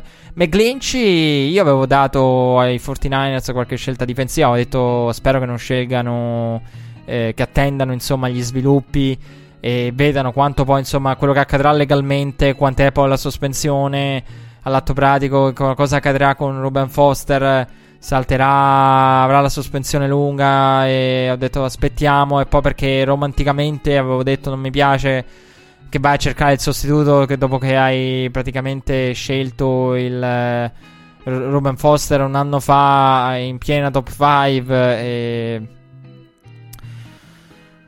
quindi non, non, non, mi piaceva come idea. Eh, avrei aspettato, hanno aspettato tanto, cioè aspettato anche a tagliarlo. Aspetta ancora a questo punto. Poi perché non mi piace quando sei ossessionato dal trovare il sostituto di. Quindi non, una cosa che, che, non mi piaceva più di tanto, non mi faceva impazzire a livello teorico.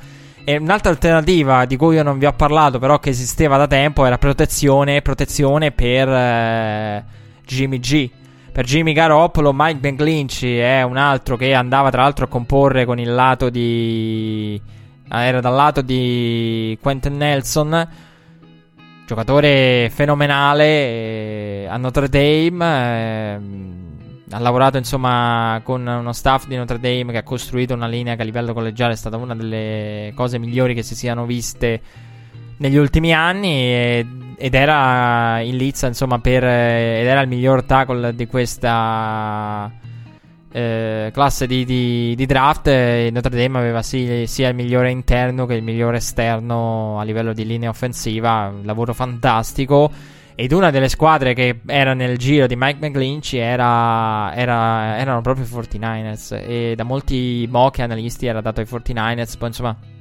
era cresciuta la, la, la convinzione del, della difesa. Di, vediamo chi, chi è ancora disponibile, chi scende, chi non scende, dove arriva Denzel Ward, dove, arriva, dove arrivano i giocatori defensive back. Eh, vediamo cosa è rimasto. Insomma.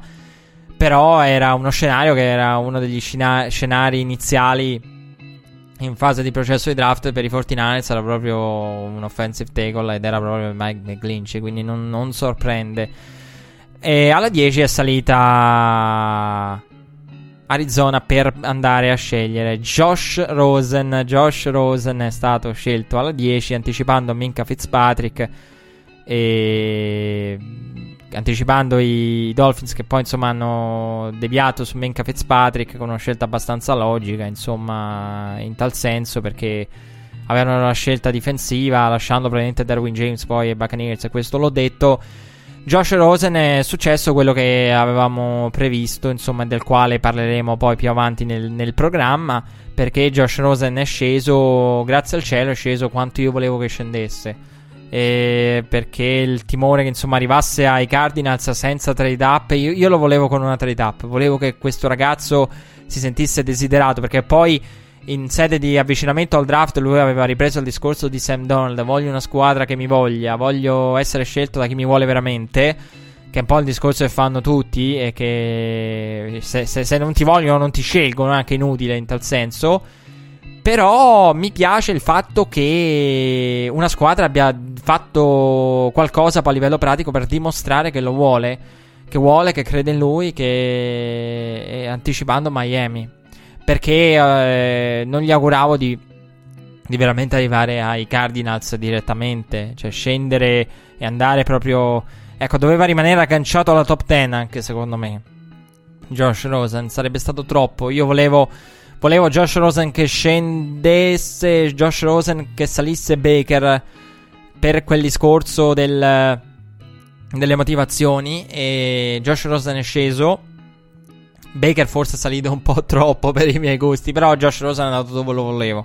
Cioè, io volevo più che altro non solo la scelta agganciato, proprio uncinato alla top 10, ma io volevo che fosse che fosse insomma che ci fosse una dimostrazione di affetto di, del volerlo scegliere questo ragazzo grazie al cielo c'è stata alla 11 eh, come detto hanno scelto Minka Fitzpatrick i Dolphins una scelta insomma che ci sta per, eh, per, i Dolphins a quel punto non avevano più un quarterback tra l'altro Tannehill è molto amato da Gaze quindi il discorso sui Dolphins l'ho capito fino a un certo punto perché tutti la davano come quarterback sicuro. Io non lo so, non, non mi ha mai convinto perché c'è il discorso Tunnel perché è una di quelle squadre che può dire ma lo sai che ti dico, la situazione attuale va bene, poi insomma un coach che può anche sistemare le cose perché quello è il suo campo originario, il campo nel quale è cresciuto da, da, da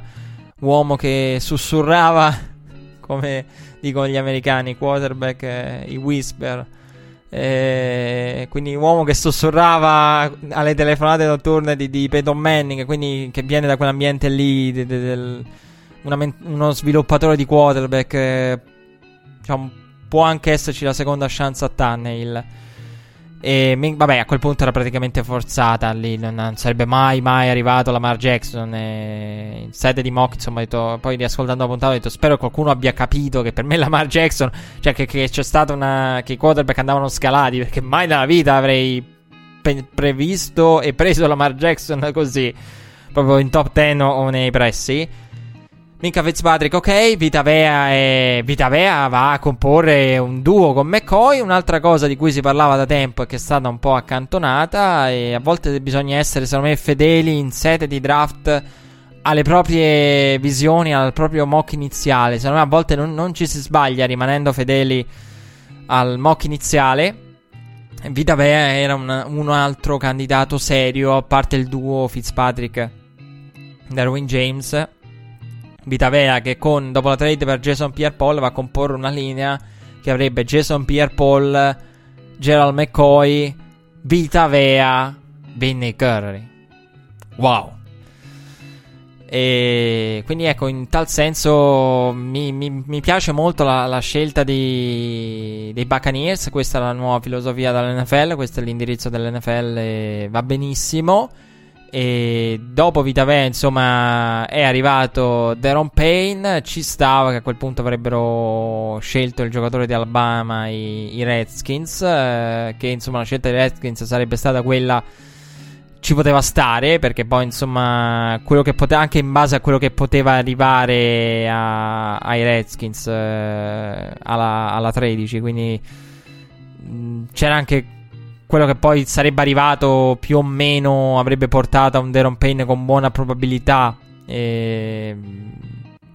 Sì, diciamo c'era ancora in giro Derwin James, però serviva più Deron Payne ai Redskins eh, in quella posizione lì. Quindi a quel punto è passata. Ecco, mi ha sorpreso che Derwin James a quel punto si sapeva che sarebbe sceso ancora un altro pochino. E poi alla 14 è arrivata la, la, trade up, la trade up dei New Orleans Saints eh, con Green Bay che è andata in trade down eh, e New Orleans che ha messo dentro la prima scelta del prossimo anno. Tutti hanno detto in quel momento e pensato per Lamar Jackson e io ho cominciato a ripetere no Lamar Jackson, no Lamar Jackson. E se proprio insisti, Marcus Davenport, perché non Lamar Jackson? E per me non era Lamar Jackson. Vabbè, prima cosa perché Sean Payton è stato molto sincero e Lamar Jackson è vero che ha una mente fuori dal coro e molto arrogante e quindi serve anche l'arroganza perché poi Josh Allen nasce anche dall'arroganza del dire datelo, mettetelo nelle mie mani e vi faccio vedere. E mettetelo nelle mie mani un Lamar Jackson e vi faccio vedere anche un O'Brien mettetelo nelle mie mani un Deshaun Watson e vi faccio vedere però solo in quel senso, secondo me, poteva filare Lamar Jackson. È un prezzo alto, ma che io in quel momento non inquadravo nella figura di Lamar Jackson. Perché io credo che, a parte eh, il, il, rinnovo di Drew Brees, poi insomma anche la, la lunghezza di quella che è la prospettiva di Drew Brees, secondo me, è tale da consentire a New Orleans di costruire attorno a lui. E poi perché eh, alla fine eh, Lamar Jackson insomma avrebbe dovuto attendere molto e abbastanza. E il prezzo secondo me sarebbe stato troppo alto perché a quel punto c'erano segnali evidenti per veramente pensare a un Lamar Jackson che scende ancora perché dopo insomma sono arrivate squadre che avevano tradato squadre che erano a posto sì, c'erano Chargers in agguato, però in quel momento è l... passata anche Miami che non era mai stata interessata poi all'atto pratico secondo me alla Lamar Jackson. C'era un indirizzo chiaro a quel punto, arrivati quasi a metà primo giro, che la Lamar Jackson sarebbe sceso anche di tanto. Quindi una mossa dei Saints così per mettere un primo giro sembrava un prezzo da quarterback, ma per me è, il fatto era è un prezzo da quarterback, ma non è un prezzo da Lamar Jackson. È un prezzo da, da, ulteriore impatto difensivo e in quel momento forse eh, non lo so e non è una, un attestato di stima conf- da, da, da, parte mia nei confronti di Lamar Jackson. Lo riconosco perché se in quel momento con prezzo genere passato un prezzo folle ma, ma anche no per Lamar Jackson una cosa del genere cioè da quarterback ma non lui. E, e quel punto, insomma, l- il discorso dei Saints è l'anno scorso abbiamo aiutato Drew Brees a livello offensivo, abbiamo fatto il draft eh, migliore di sempre a livello di, di, di, di, classe difensiva e offensiva, perché veramente un draft del genere è pazzesco e tra l'altro mi è venuto in mente che era Lattimore a chiedersi come mai Marcos Lattimore a chiedere come mai chiedersi come mai Darwin James fosse sceso, ma insomma è stato accontentato subito dopo Ecco, io non vedevo. Il prezzo era troppo alto per Lamar Jackson, era troppo alto per lui. Era da quarterback, ma non per lui. Mi dispiace, non per Lamar Jackson. Non, per, non, era, non era da valore Lamar Jackson, insomma. Per, calcolando anche la percentuale. E perché insomma ci poteva stare con, eh, con eh, Tyson Hill eh, un discorso simile, ma non lo so, io l'ho inquadrata subito come mossa difensiva. Eh, perché. Proprio perché New Orleans ha fatto quello che. Ecco, a quel punto aveva, aveva praticamente. Come avevo detto di New York. New York. Eh, o sceglie un giocatore difensivo. Oppure va su Second Bark per alleggerire la Manning. Ha alleggerito Drew Brees. Ha migliorato la difesa. A quel punto si poteva veramente creare una linea interessante. Con l'aggiunta di un Marcus Davenport e, e quello era il momento giusto per, per fare una mossa simile, eh, per anticipare qualcuno, ecco, e, e togliere il, il, giocatore. Quindi, non lo so, l'ho vista di valore, però se l'avete vista, insomma, mh, anche molti esperti di draft l'avevano vista in quel momento come una mossa per Lamar Jackson, per me il prezzo era enorme per Lamar Jackson. Eh con tutto l'amore per la Mar, ma era troppo per me. Soprattutto in quella posizione lì. È vero che dopo c'erano squadre che potevano togliertelo, però si era fiutato l'indirizzo eh, di Lamar Jackson quando cominciava a scendere, scendere e, e passavano i giri, poi arrivavano squadre che insomma erano già a posto, non saliva nessuno, a quel punto non so, si era fiutato l'indirizzo di, di, de, del draft di Lamar. E quindi Marcus Davenport è un'aggiunta che per me, me piace molto per i Saints. Eh, dopo di loro, eh, Colton Miller è stato scelto da eh, UCLA. Sì, da UCLA, dai Raiders, l'offensive tackle di UCLA. Ed è un, insomma una mossa in linea con, eh, con il percorso de, dei Raiders perché alla fine hanno preso il secondo offensive tackle eh, rimasto.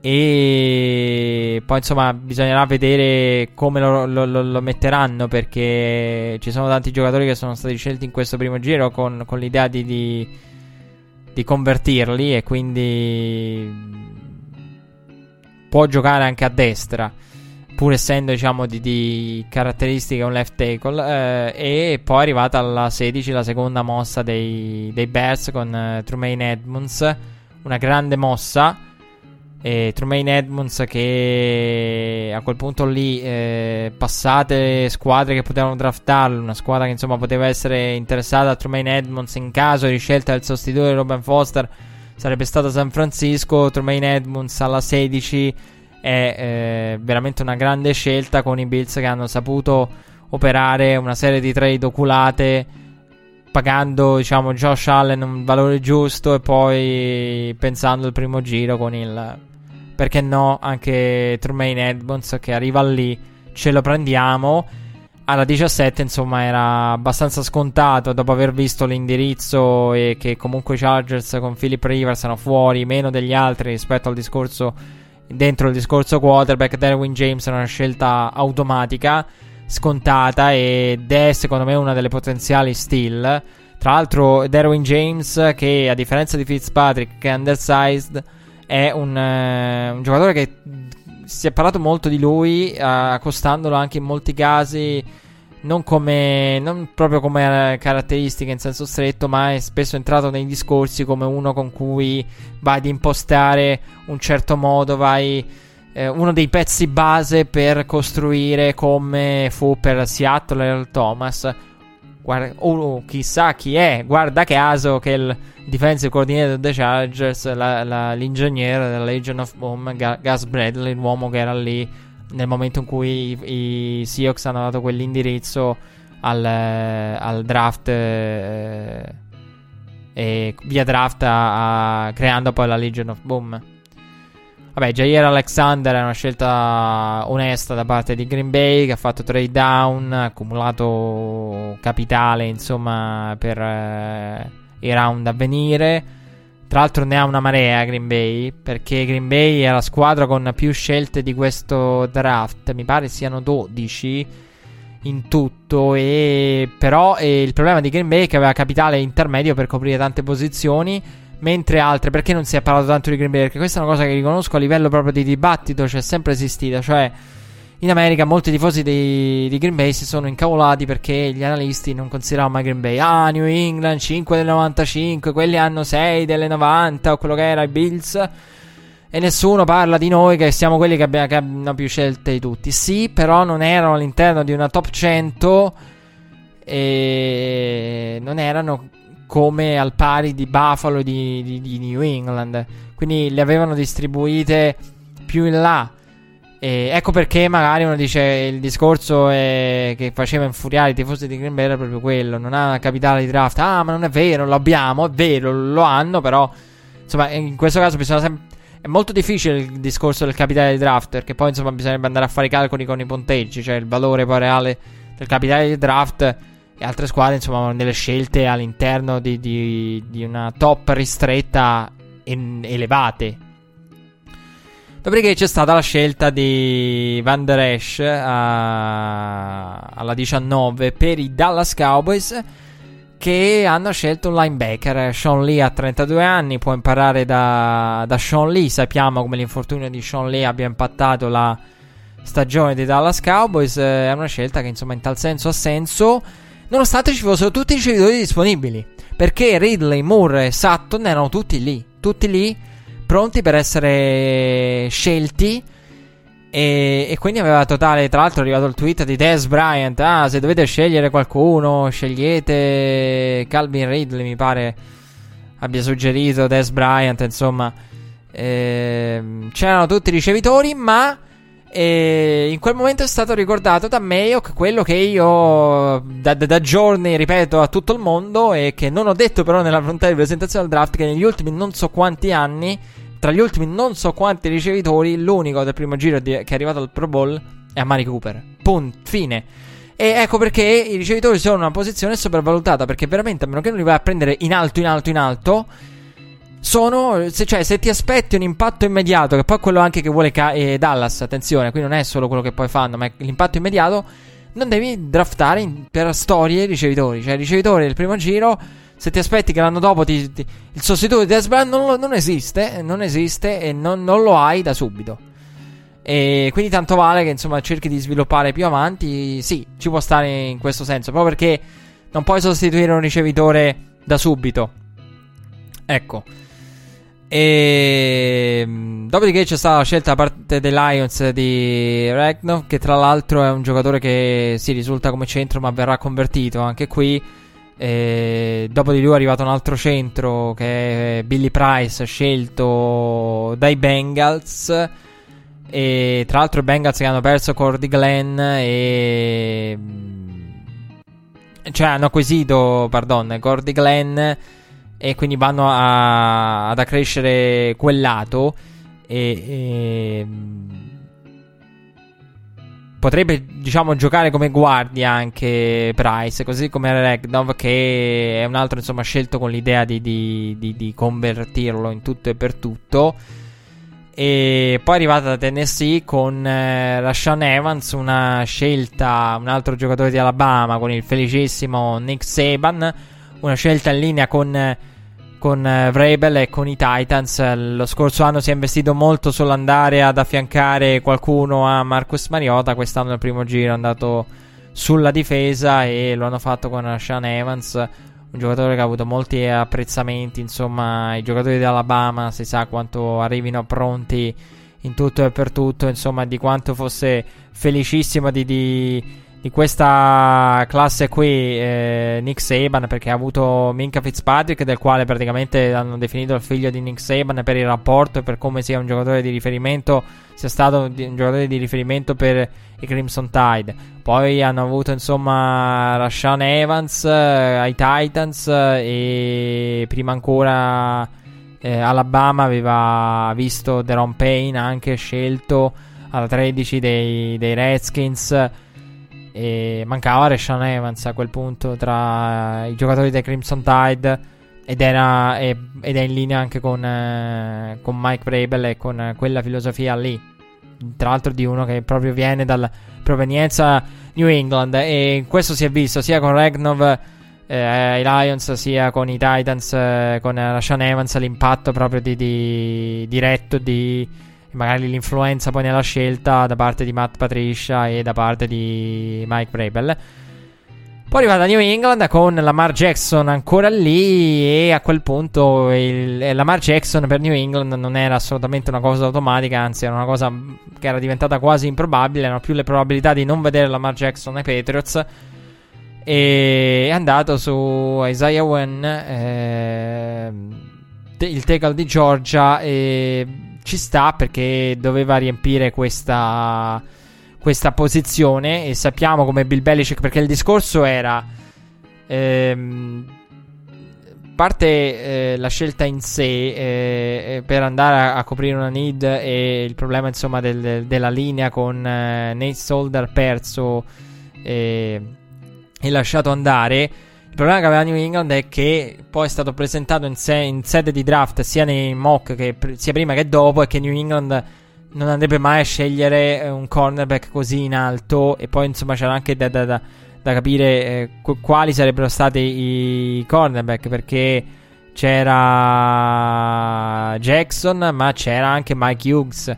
Erano quelli poi, tra l'altro, diciamo, rimasti con il primo che non è rientrato nel, nel primo giro, nonostante fosse, diciamo, dato da molti nel primo giro e quindi hanno coperto la posizione di tackle lasciata libera da Nate Solder era una necessità, l- l'ho detto, e quando hai Brady devi alleggerire il tutto, non puoi, devi continuare a proteggerlo come hai fatto e ci sta, è in linea con New England, più di un cornerback con la 23, più di un Lamar Jackson a quel punto, è una scelta molto alla Belichick che non ha paura insomma di, di, di, scegliere. Una scelta sporca meno da, da, prime pagine rispetto anche a un Lamar Jackson e a tutte le alternative a un cornerback ma in piena linea con Bill.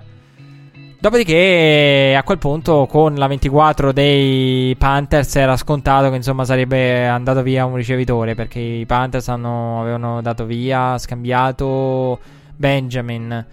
Dopo erano rimasti con Fanches come diciamo go to guy con molti interrogativi poi sul, su alcune sue caratteristiche e tant'è che insomma si ironizzò ai tempi sulle le, le domande che facevano a Cam Newton sulle rotte di Fanches serviva qualcuno e secondo me hanno preso la via di mezzo tra Sutton e Ridley che era DJ Moore e che, che, insomma era anche secondo me un uh, andava proprio a calzare a pennello quello che è l'attacco di, dei Panthers. Più, più, degli altri più degli altri. Eh, era molto più scontato. Ecco Dallas avrebbe aperto con Dallas potevano starci tutte e tre. Però quando ancora nessuno era andato via lì i ricevitori, tra l'altro, poi si, si, è scherzato in America perché c'è stata la trade per il terzo giro con eh, i, i, gli Steelers che hanno ceduto Martevis Bryant. E. Che dire di, di, di lui? Eh, purtroppo si è completato quest'anno quello che avevamo cominciato lo scorso anno. E Martevis Bryant, io ve l'avevo citato, insomma, si parlava in, uscita di Martevis Bryant da, da, da, Pittsburgh, eh, dall'arrivo di Giorgio Smith, eh, dallo scorso draft, insomma si, si capiva che, che, era uno di quelli che era, era, aggrappato al roster, ma non si sa ancora per quanto è arrivata la, la, la trade con Martevis Bryant, che praticamente è andato via prima del, de, di tutti gli altri ricevitori dispiace, insomma, però alla fine il compimento con eh, Oakland che è andata ad acquisirlo e ci sta e Oakland era una squadra interessata per un terzo giro, anche secondo me un buon prezzo. Ci sta perché il compimento di il completamento di un qualcosa che di un indirizzo che c'era veramente da mesi. Da, tanto, da tanti mesi. E comunque alla 24 è andato via il primo vero e proprio ricevitore del, del, del, il vero ricevitore di questa classe di, di draft DJ Moore. Eh, dopodiché eh, Baltimore si è trovata la 25 con eh, Hayden Hurst e la 25 che insomma originariamente era di, di, Tennessee che aveva acquisito poi Baltimore e un tight end in linea e a quel punto la, la discussione che poteva esistere a proposito di Lamar Jackson era che Lamar Jackson eh, chissà se aspettano per, la, per vedere che, chissà che cosa fa eh, perché c'era il discorso, insomma, magari risale Baltimore. Che a quel punto, passata Baltimore, c'era l'incognita. O New England lo aspetta alla, alla 31, cosa un po' difficile. Perché a quel punto si entrava, secondo me, in un giro di squadre del, del, quali, del quale vi parleremo dopo un piccolo break. Andiamo a completare questo primo giro, l'analisi di questo primo giro, qualche riflessione finale e poi insomma parliamo anche dei quarterback, chi è capitato meglio, chi è capitato peggio, chi ha vinto il primo giro, diciamo, chi potrebbe averlo perso, lo capiremo dopo il break.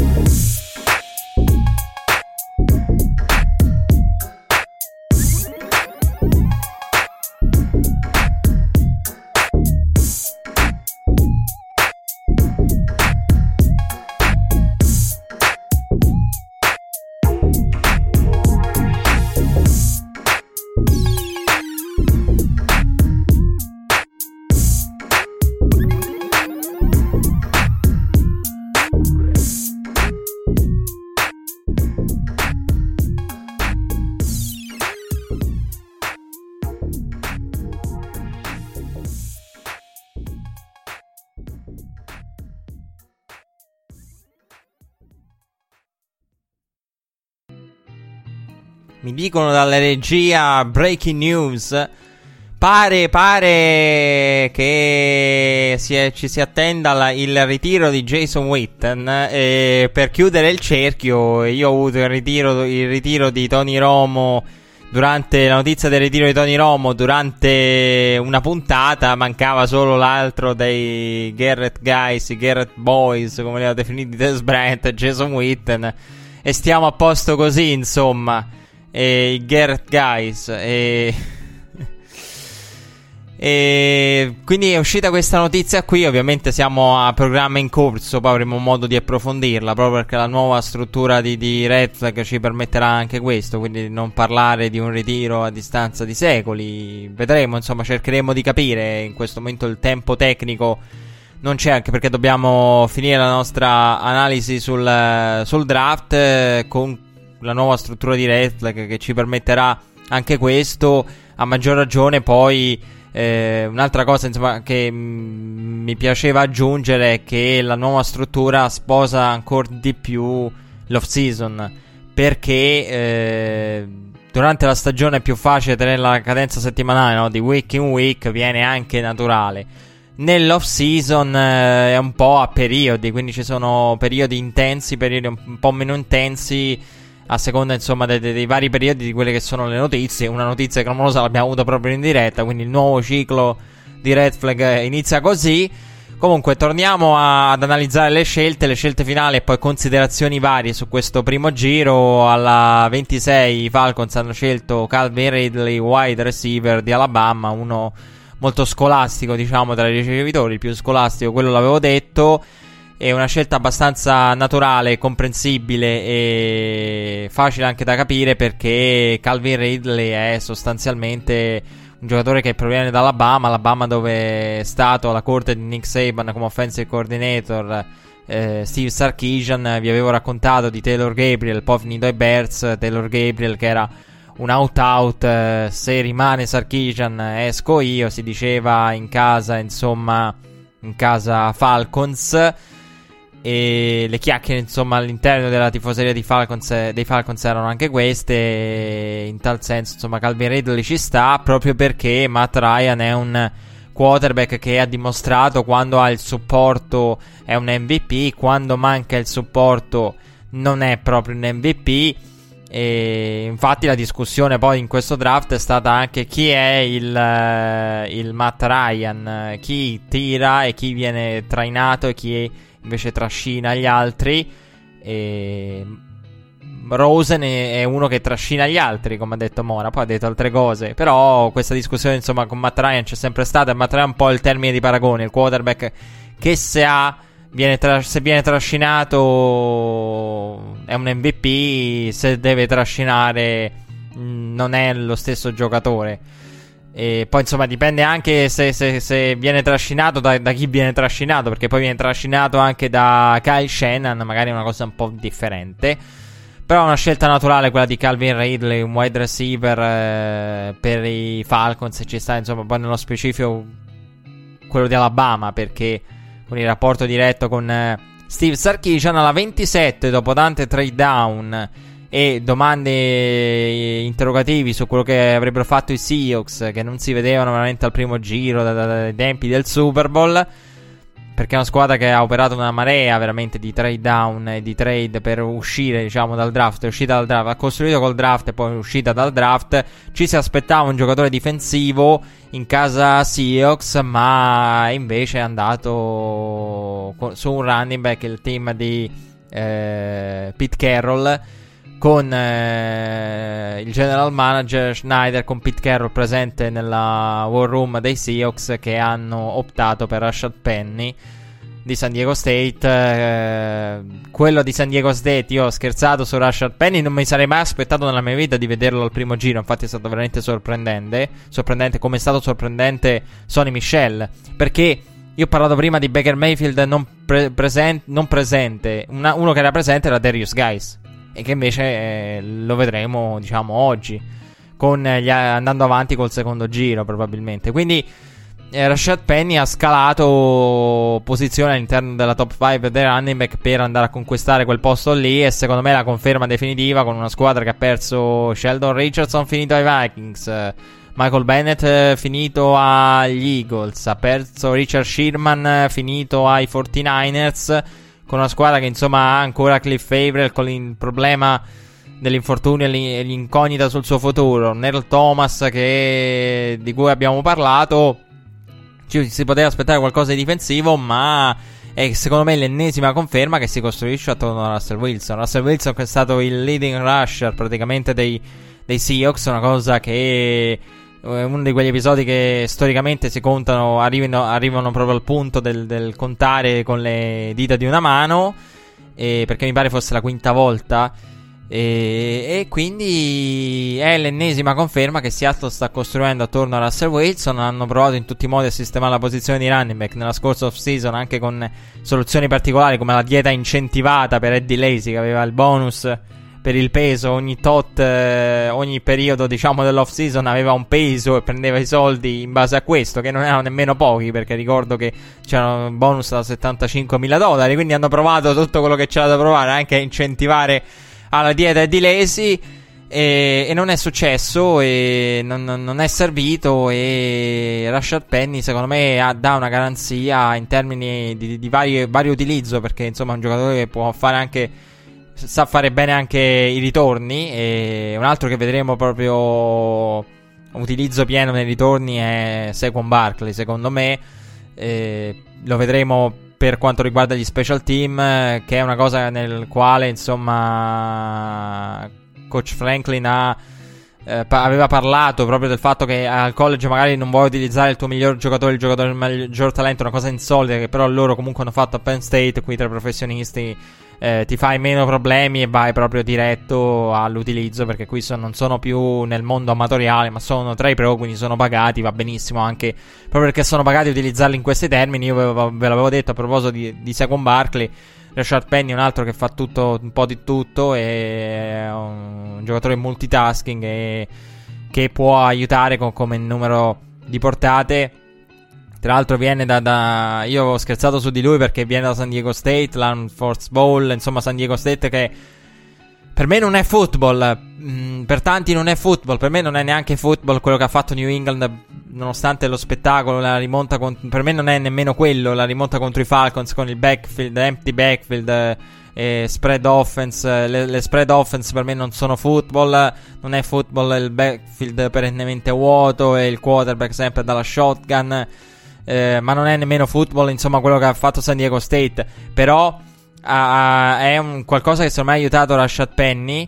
E ha aiutato Penny, insomma, in tal senso, perché poi, insomma, sono cose che aiutano. Un, un altro discorso che si è fatto simile è che Denzel Ward non era stato utilizzato durante la stagione di Ball, Sam Donald è stato utilizzato e quel finale di stagione ha giovato poi sulla posizione di Denzel Ward, la pos- sua posizione all'interno del draft e ha penalizzato in un certo senso Sam Donald perché non ha giocato una grande partita nonostante poi insomma abbia all'interno del proprio curriculum eh, partite come Rose Bowl, tra l'altro in quel Rose Bowl eh, sempre lo stesso Franklin raccontava di come Seguon Barkley in un in una partita insomma con eh, tensione al massimo andò da lui e gli disse coach io mi sto divertendo. Che, che bella esperienza. Mi sento fortunato di vivere un'esperienza simile. E lui ha detto ma cavolo.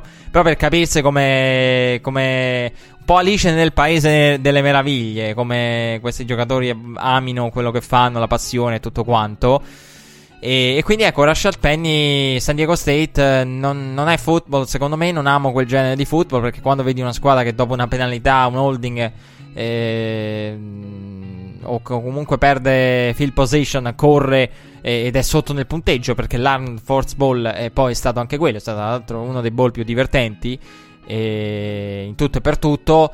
Però ecco, San Diego State era una squadra che, ok, aveva tutto, un, aveva un attacco veramente terrestre fantastico e in tutto e per tutto, però eh, Rashad Penny, eh, quello che giova a Rashad Penny è che in un attacco del genere ci si aspettava. La prossima giocata non è che ci voleva tanto in alcuni casi per vedere, sarà una corsa di Penny, eh, però poi non lo fermavano Penny, con tutto che eh, ok, al college capita perché non tutte le difese collegiali eh, hanno un livello tale, insomma, per alcune è veramente un problema. Cioè, quello che, però quello che faceva Rashad Penny, diciamo che si vede all'high school.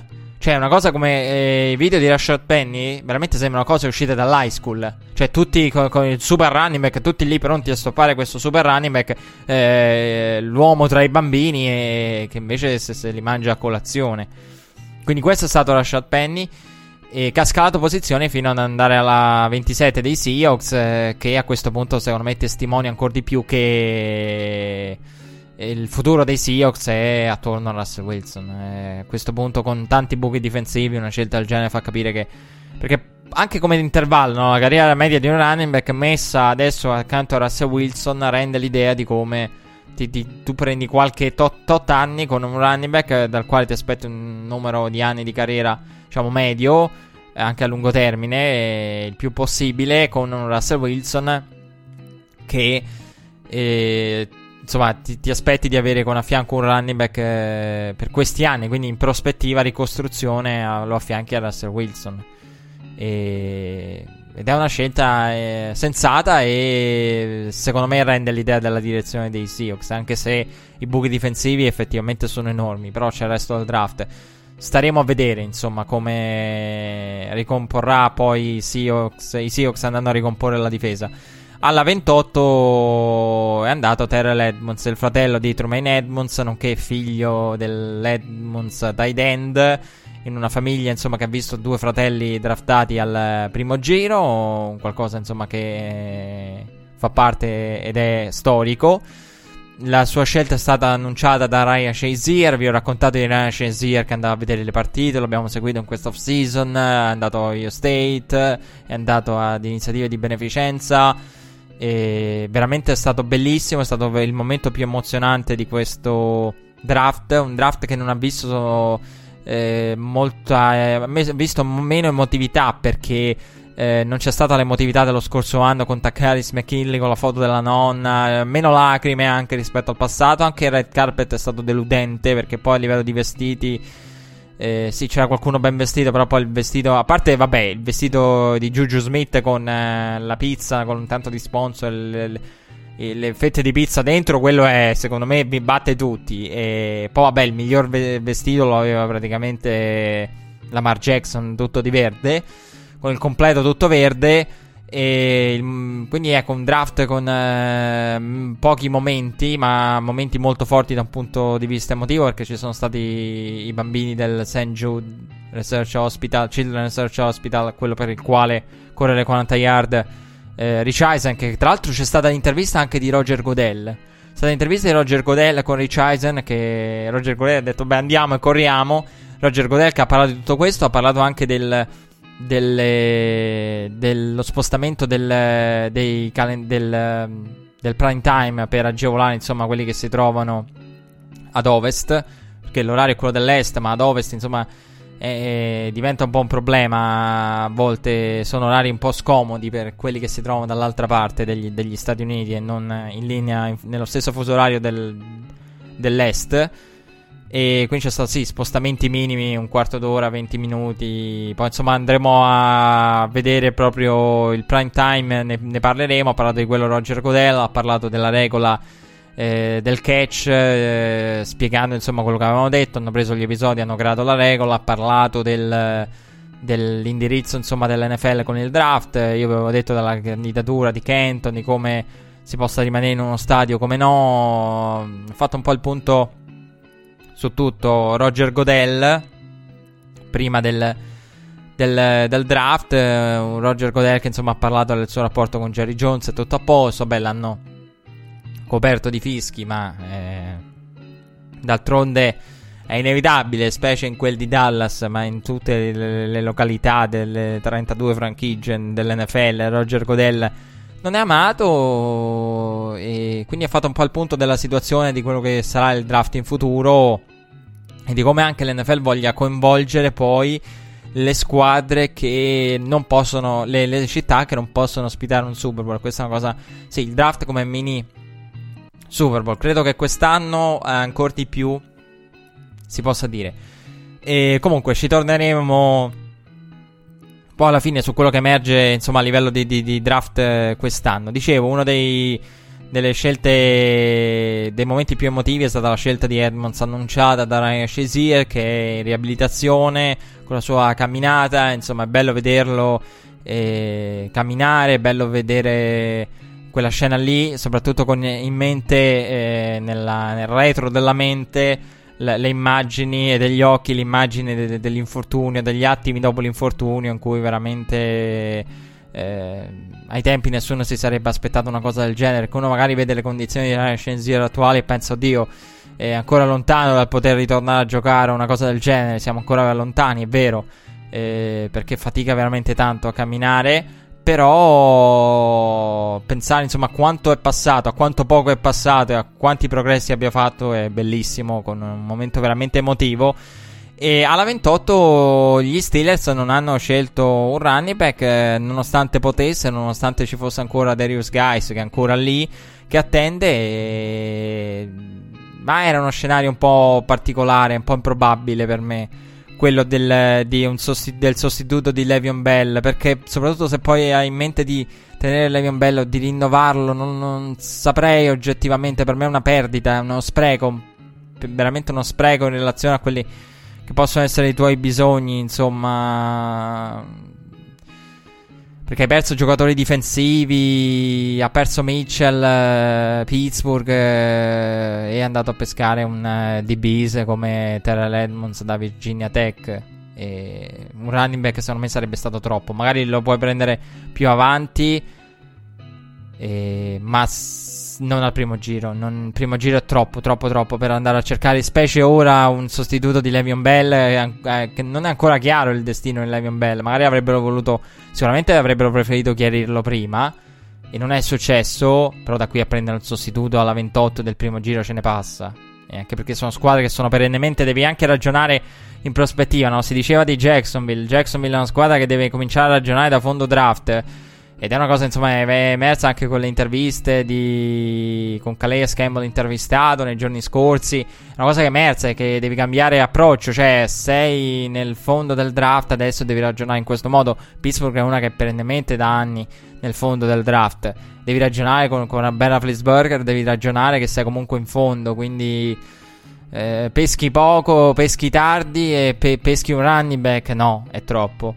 E ecco, Jacksonville ha ragionato in tal senso, ha detto ma lo sapete che vi dico, è andata con eh, Taven Bryant di Florida, eh, defensive tackle che si va ad aggiungere Angakwe, Calais Campbell, Malik Jackson e chi più ne ha più ne metta, non sono mai troppi. Philadelphia ci ha insegnato che con Howie Roseman ci ha insegnato che non sono mai troppi, ha aggiunto addirittura Bennett.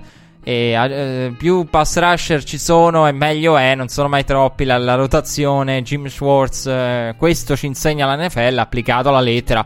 Poi capirai dalla squadra di Tom Coughlin, a maggior ragione Tom Coughlin ha detto perché questa nuova filosofia ricorda la mia, è, è la versione moderna della mia, quindi...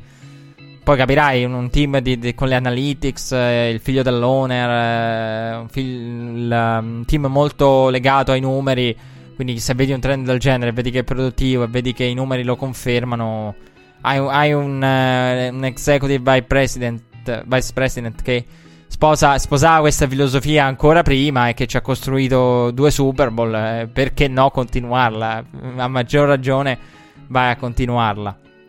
Alla 30 c'è stata la scelta di Mike Hughes per i Minnesota Vikings, eh, una scelta che insomma ci sta eh, con eh, un cornerback, un eh, defensive back da aggiungere perché è una squadra insomma Minnesota che negli altri ruoli è praticamente coperta e che è in una fase in cui punta insomma a qualcosa con Kirk Cousins nei prossimi tre anni degli 84 milioni e poi perché secondo me è un po' troppo presto per pensare ah ma se perdo Anthony Barr se perdo no è troppo presto per secondo me cominciare a fare discorsi di questo genere oppure a dire ah potrei perdere Stefan Diggs Ehm, troppo presto per cominciare a preoccuparsi di quelli. E soprattutto non ha senso. Sei in parziale, se non totale all-in. Non ti puoi andare a preoccupare di, di ruoli. Sì, che potrebbero essere veramente scoperti. Potrebbero lasciare dei grossi buchi nel front seven.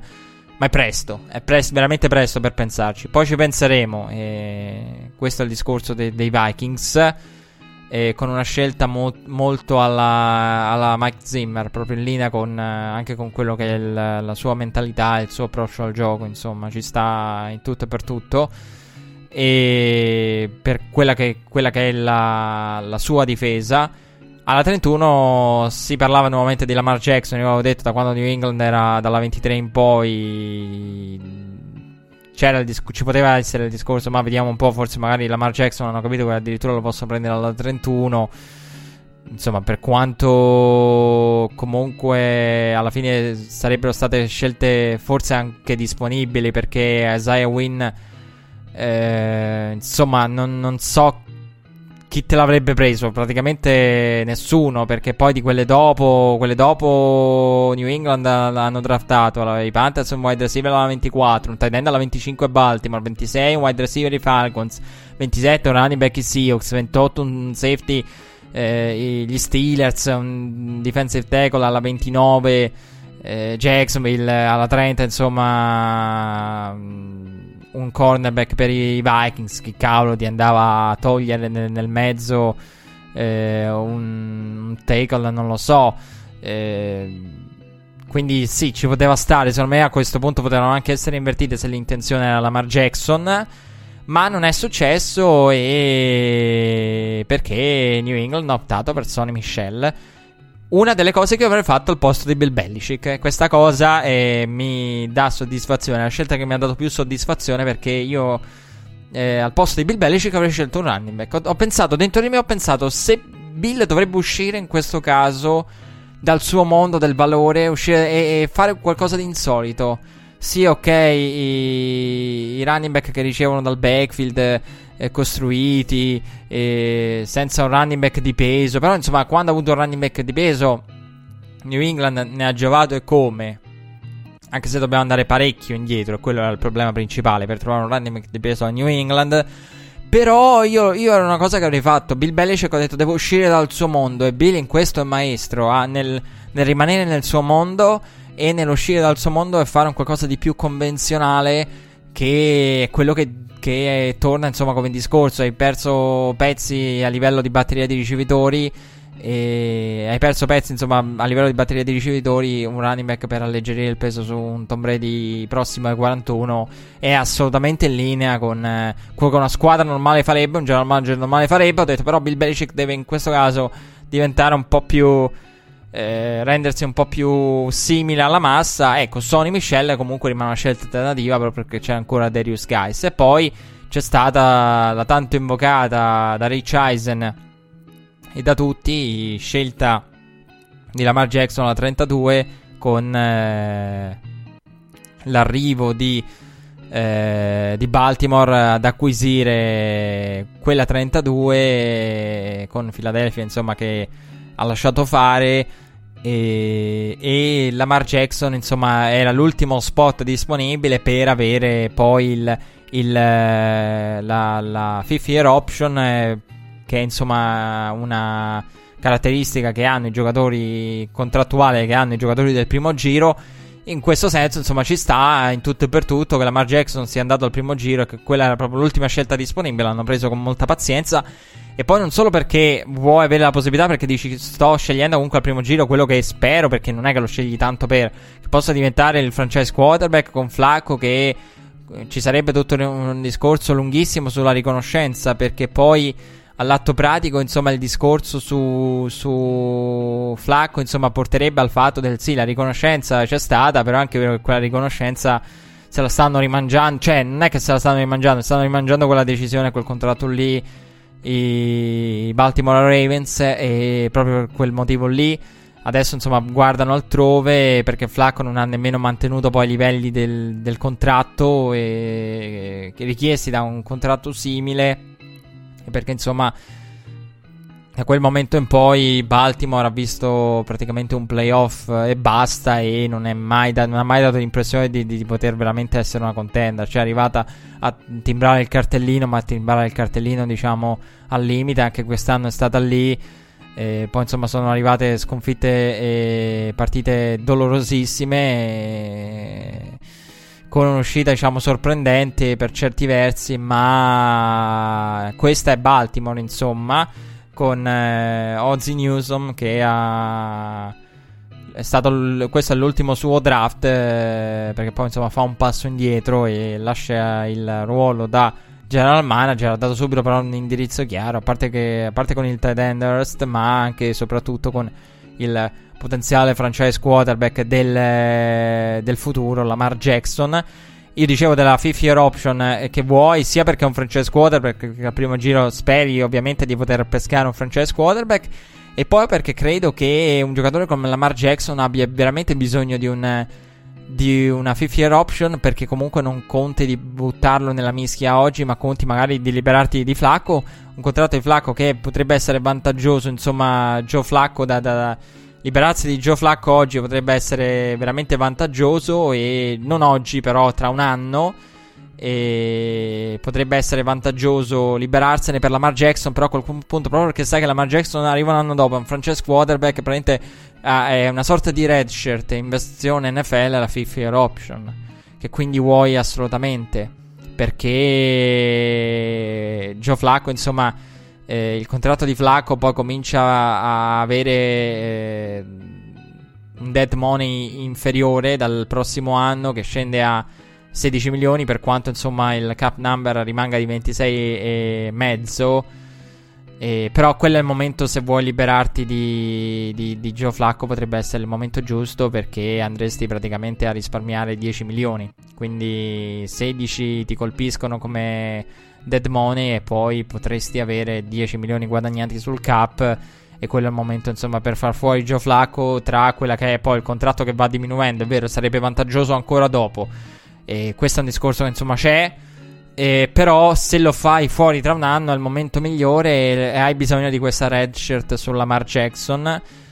La marca è sceso tanto e dobbiamo fare un bilancio su, sui quarterback. Dobbiamo fare un bilancio sui quarterback. Chi ha, chi ha la situazione migliore? Allora, io devo dire, intanto vincitori, vinti, diciamo che di vincitori, secondo me, ci sono i Buffalo Bills per perché hanno pescato Josh Allen per il suo reale valore, una cosa che io pensavo veramente impossibile, e sono riusciti a farlo. E quindi per me sono tra i vincitori. Baltimore la metto tra i vincitori perché Ozzy lascia con uh, un, un, indirizzo chiaro al eh, futuro dei Ravens. Un'eredità importante dopo praticamente 22, quant'erano? 22 anni di di gestione, e di successi anche, lascia un'eredità importante subito una, una, direzione. Ed è bello insomma vedere un executive che guarda anche al di là della propria avventura e della propria carriera poi in senso più stretto e pratico. Quindi sicuramente Baltimore, sicuramente i Bills mi sono piaciuti. E mh, sono squadre che mi sono piaciute. E Cleveland rimane un interrogativo proprio perché ha preso due azzardi. Che sono veramente due azzardi.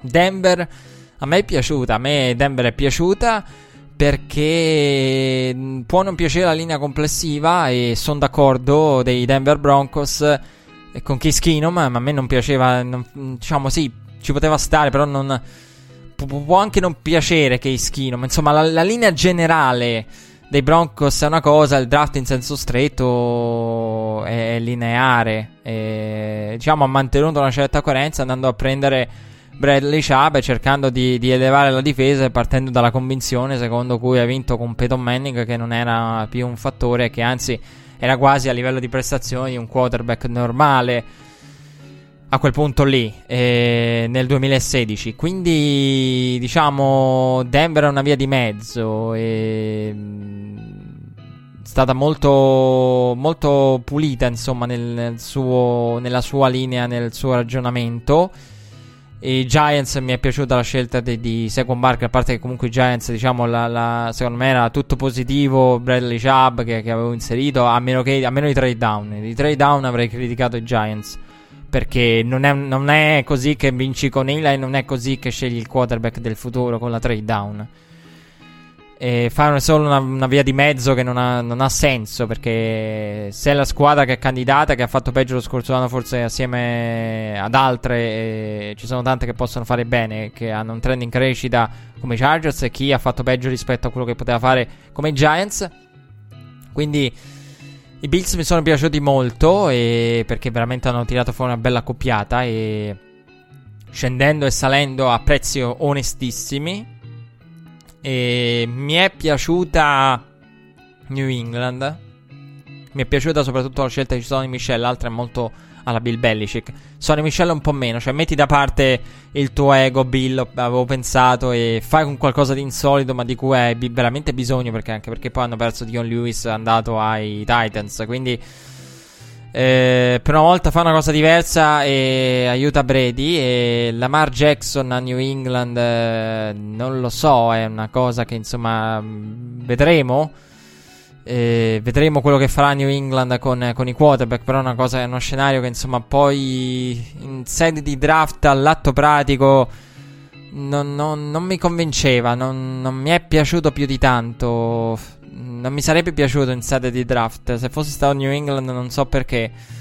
Perché quando vedi un giocatore scendere, poi cominci a pensare a quello che potresti fare non so, ti viene qualche dubbio di troppo. E, mh, sai che hai ancora una finestra, quindi è, che sei in una situazione che ti può ancora rendere competitiva. che è una cosa insolita per Bill Belichick perché se con un running back al primo diciamo uscito parecchio suo, dai suoi standard della, dalla sua filosofia del valore a maggior ragione secondo me sarebbe uscito con Lamar Jackson proprio sarebbe uscito da lì e perché secondo me Lamar Jackson è finito in una squadra giusta per lui, più giusta forse anche dei Patriots che potrebbe essere Baltimore con RJ Free che gli ha scritto subito mettiamoci al lavoro. Quindi ecco, tra le vincitrici io vedo quelle squadre lì, vedo i Buccaneers, una squadra che ha faticato a livello difensivo praticamente in ogni ambito difensivo. Vabbè, l'avevamo citato le statistiche difensive dei Buccaneers che erano in fondo alla Lega in tutte, veramente tutte le categorie medie e non. Adesso si ritrovano con, eh, con quella linea lì. Con Jason Pierre Paul, Vita Vea, Gerald McCoy e Vinny Curry. Ed è una bella aggiunta, insomma, Vita Vea, il cui nome completo non proveremo a pronunciarlo in questa puntata, magari nella prossima, dopo parecchio allenamento. Nelle prossime, magari ci proveremo e ci lanceremo in questa, in questa impresa.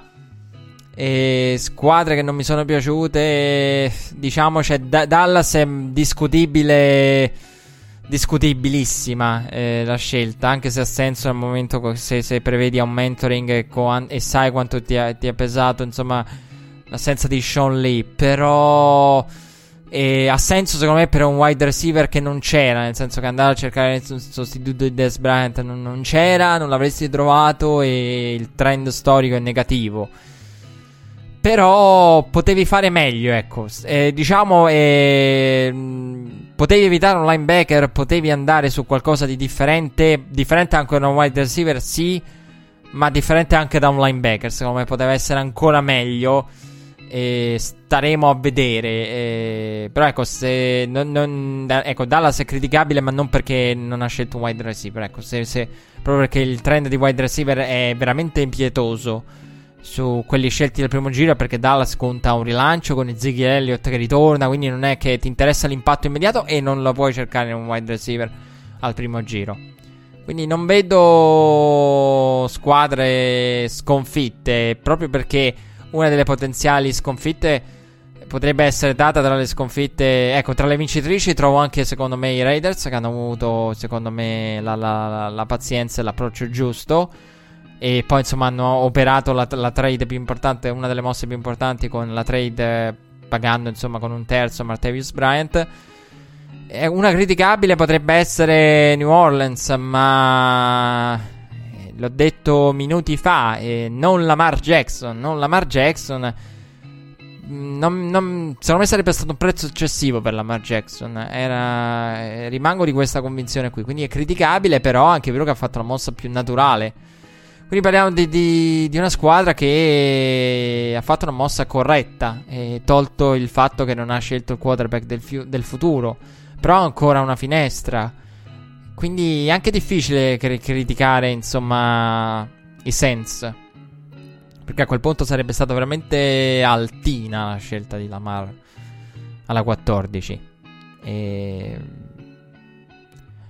Gli altri, insomma, no, non vedo squadre che, che, hanno fatto male. Perché poi chi, chi, magari non ha preso nomi che spiccano come noi, giocatori di posizione che vuoi, che vanno sulle prime pagine, hanno fatto scel- scelte sporche come Detroit, eh, scelte che speri, insomma, siano funzionali a, mm, all'impatto, insomma, sul, sulla linea offensiva, giocatori da, da, da convertire, con quindi che, che anche devi sviluppare scelte sporche, sporche, ma qualcuno doveva pur farle, ecco.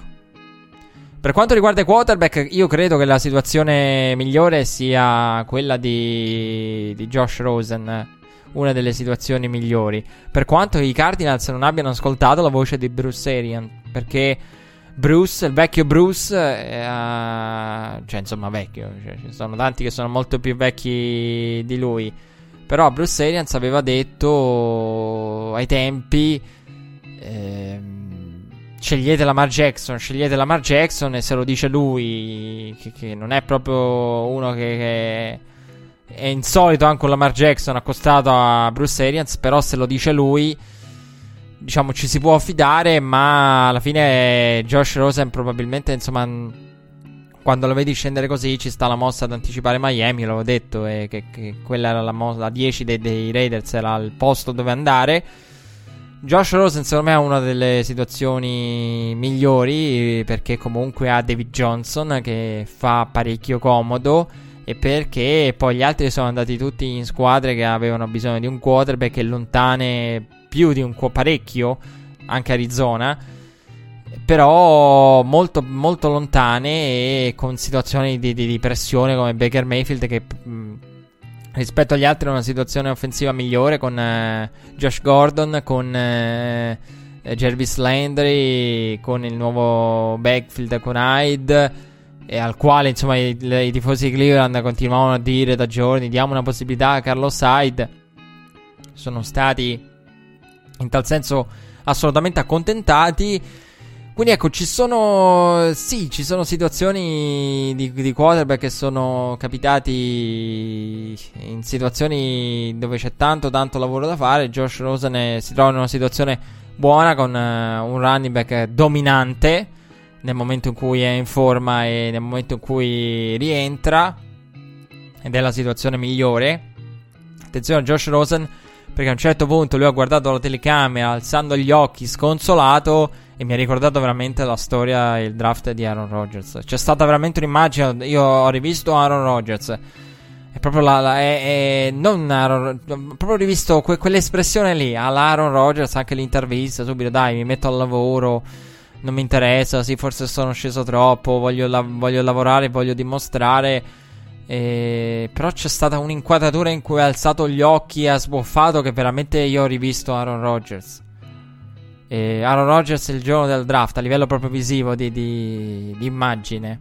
Quindi secondo me è quello che è finito nella situazione migliore. E anche Sam Donald è finito in una situazione migliore. E, forse il secondo mm, potrebbe essere Baker Mayfield. Questa è la cosa assurda. Fa strano dirlo, però c'è tanto potenziale nei Browns ed è una squadra in crescita. E Baker Mayfield da 1 potrebbe essere in una delle situazioni migliori con Tyrod Taylor molto simile a lui che tiene anche una certa coerenza di stile e diciamo ecco Josh Rosen ha davanti a sé nella depth chart Sam Bradford che gli dà tutta la tranquillità del mondo. Sam Donald eh, se, sì, è una situazione buona, anche se è il candidato numero uno, vista così, a, a cominciare prima di tutti gli altri, perché, perché Josh McCown, eh, la, la, firma di Josh McCown è stata descritta da più parti come una firma quasi di un quarterback coach, cioè uno che fa il, il coach barra giocatore perché Bridgewater pare che adesso, insomma, dopo la scelta di Sam Donald, il roster, lo spot all'interno del roster dei Jets di, di Teddy Bridgewater sia a rischio. Io ve l'avevo detto, Bridgewater ha solo 500 mila dollari di bonus ha preso, cioè è tagliabilissimo, è un giocatore più tagliabile tra tutti. Mi dispiace per Teddy Bridgewater, veramente tanto, tanto tanto per Teddy perché si è trovato in una situazione che è cambiata totalmente. Adesso insomma è quasi spontaneo pensare come la vittima sacrificale, proprio perché McCown McCown è un mentore, McCown è il mentore, Bridgewater a questo punto non ha senso, anche perché ci sono tutti gli altri con, uh, con Petty e Hagenberg ancora lì. E magari uno di questi va a fare il quarterback della de terza riga e Bridgewater viene da pensare verrà, rischia seriamente di essere tagliato, nonostante insomma dagli ultimi report Bridgewater pare che la sua scelta sia una scelta esclusivamente e totalmente di natura medica. Quindi se lo tagliano, lo tagliano per il fisico, per come sta fisicamente. Però mi dispiace per lui. Quindi non vedo clamorosi sconfitti, vedo un, un'incognita gigantesca che però se l'è cercata a livello di scelte, e, vale a dire i Browns. E adesso aspettiamo insomma di capire perché la, il draft è ancora lungo, siamo solo all'analisi del primo giro e manca ancora tanto, ci sono i quarterback sviluppabili. C'è ancora Darius Guys, l'ho detto infinite volte. Ci sono anche gli altri running back con eh, Nick Chubb eh, ancora lì. E Gesicki è ancora lì, il tight end di Penn State. Insomma, c'è, c'è tanto a livello di, di, giocatori che possono veramente spaccare in NFL, no? E vedremo. Soprattutto perché qualcuno potrebbe anche andare a pescare un quarterback, qualcuno che è fuori dal, dal discorso e che, che è stata fuori dal dis- quelle che sono state fuori dal discorso del primo giro. E New England eh, mi aspetto a questo punto che Bill, dopo essere uscito per Sonny Michel, rientri e ritorni a fare il, il Bill. E occhio a Bill perché New England quando pesca per sviluppare sviluppa ed esporta anche poi, esporta in tutto il mondo, cioè il marchio sono quarterback eh, DOP, denominazione d'origine Patriots proprio. Quelli che escono da, sviluppati da Bill Belichick. Anche se fossi Bill farei gli scongiuri perché con Jimmy G insomma ti è andata bene, avevi un, un tempismo che poi perfe- quasi perfetto per la carriera di, di Brady, ma non è che tutte le volte puoi trovare Jimmy Garoppolo. Vedremo, vedremo. Questo insomma il draft è ancora lungo, ci sono tanti giocatori, anche giocatori da special team che potremo vedere, c'è Shaquem Griffin che è stato presente con la sua storia bellissima, il servizio bellissimo, sulla sua storia, sono tutti quelli che insomma hanno, soffrono e hanno eh, avuto il problema della sindrome della banda amniotica, vi abbiamo raccontato la sua storia, sicuramente tornerà e, e torneremo a parlare di lui quando conosceremo eh, la, la, squadra con cui che lo sceglierà. Il nuovo formato di Red Flag è questo. Siamo liberi da ogni vincolo, liberi da ogni costrizione, liberi di andare ad esplorare nuove frontiere. E l'indirizzo è questo e più o meno questo per capire il genere. Molta più libertà, meno macro argomenti con una scaletta in cui devi parlare di e non puoi parlare di altro. Più libertà, più spaziare, usciamo dai confini. Usciamo dai confini, rivoluzioniamo tutto. Il draft ci ha illuminato. Ci ha illuminato anche noi. Abbiamo cambiato anche noi il quarterback. Il conduttore, purtroppo per voi, è sempre lo stesso. Però il quarterback della franchigia di Red Flag è, st- è stato sostituito. Questo lo possiamo affermare con assoluta certezza. L'appuntamento è alla prossima puntata. Che non si sa quando sarà, proprio per il nuovo format. Appuntamento alla prossima puntata e buon proseguimento di draft per i coraggiosi che lo guarderanno in integrale. Alla prossima. steps into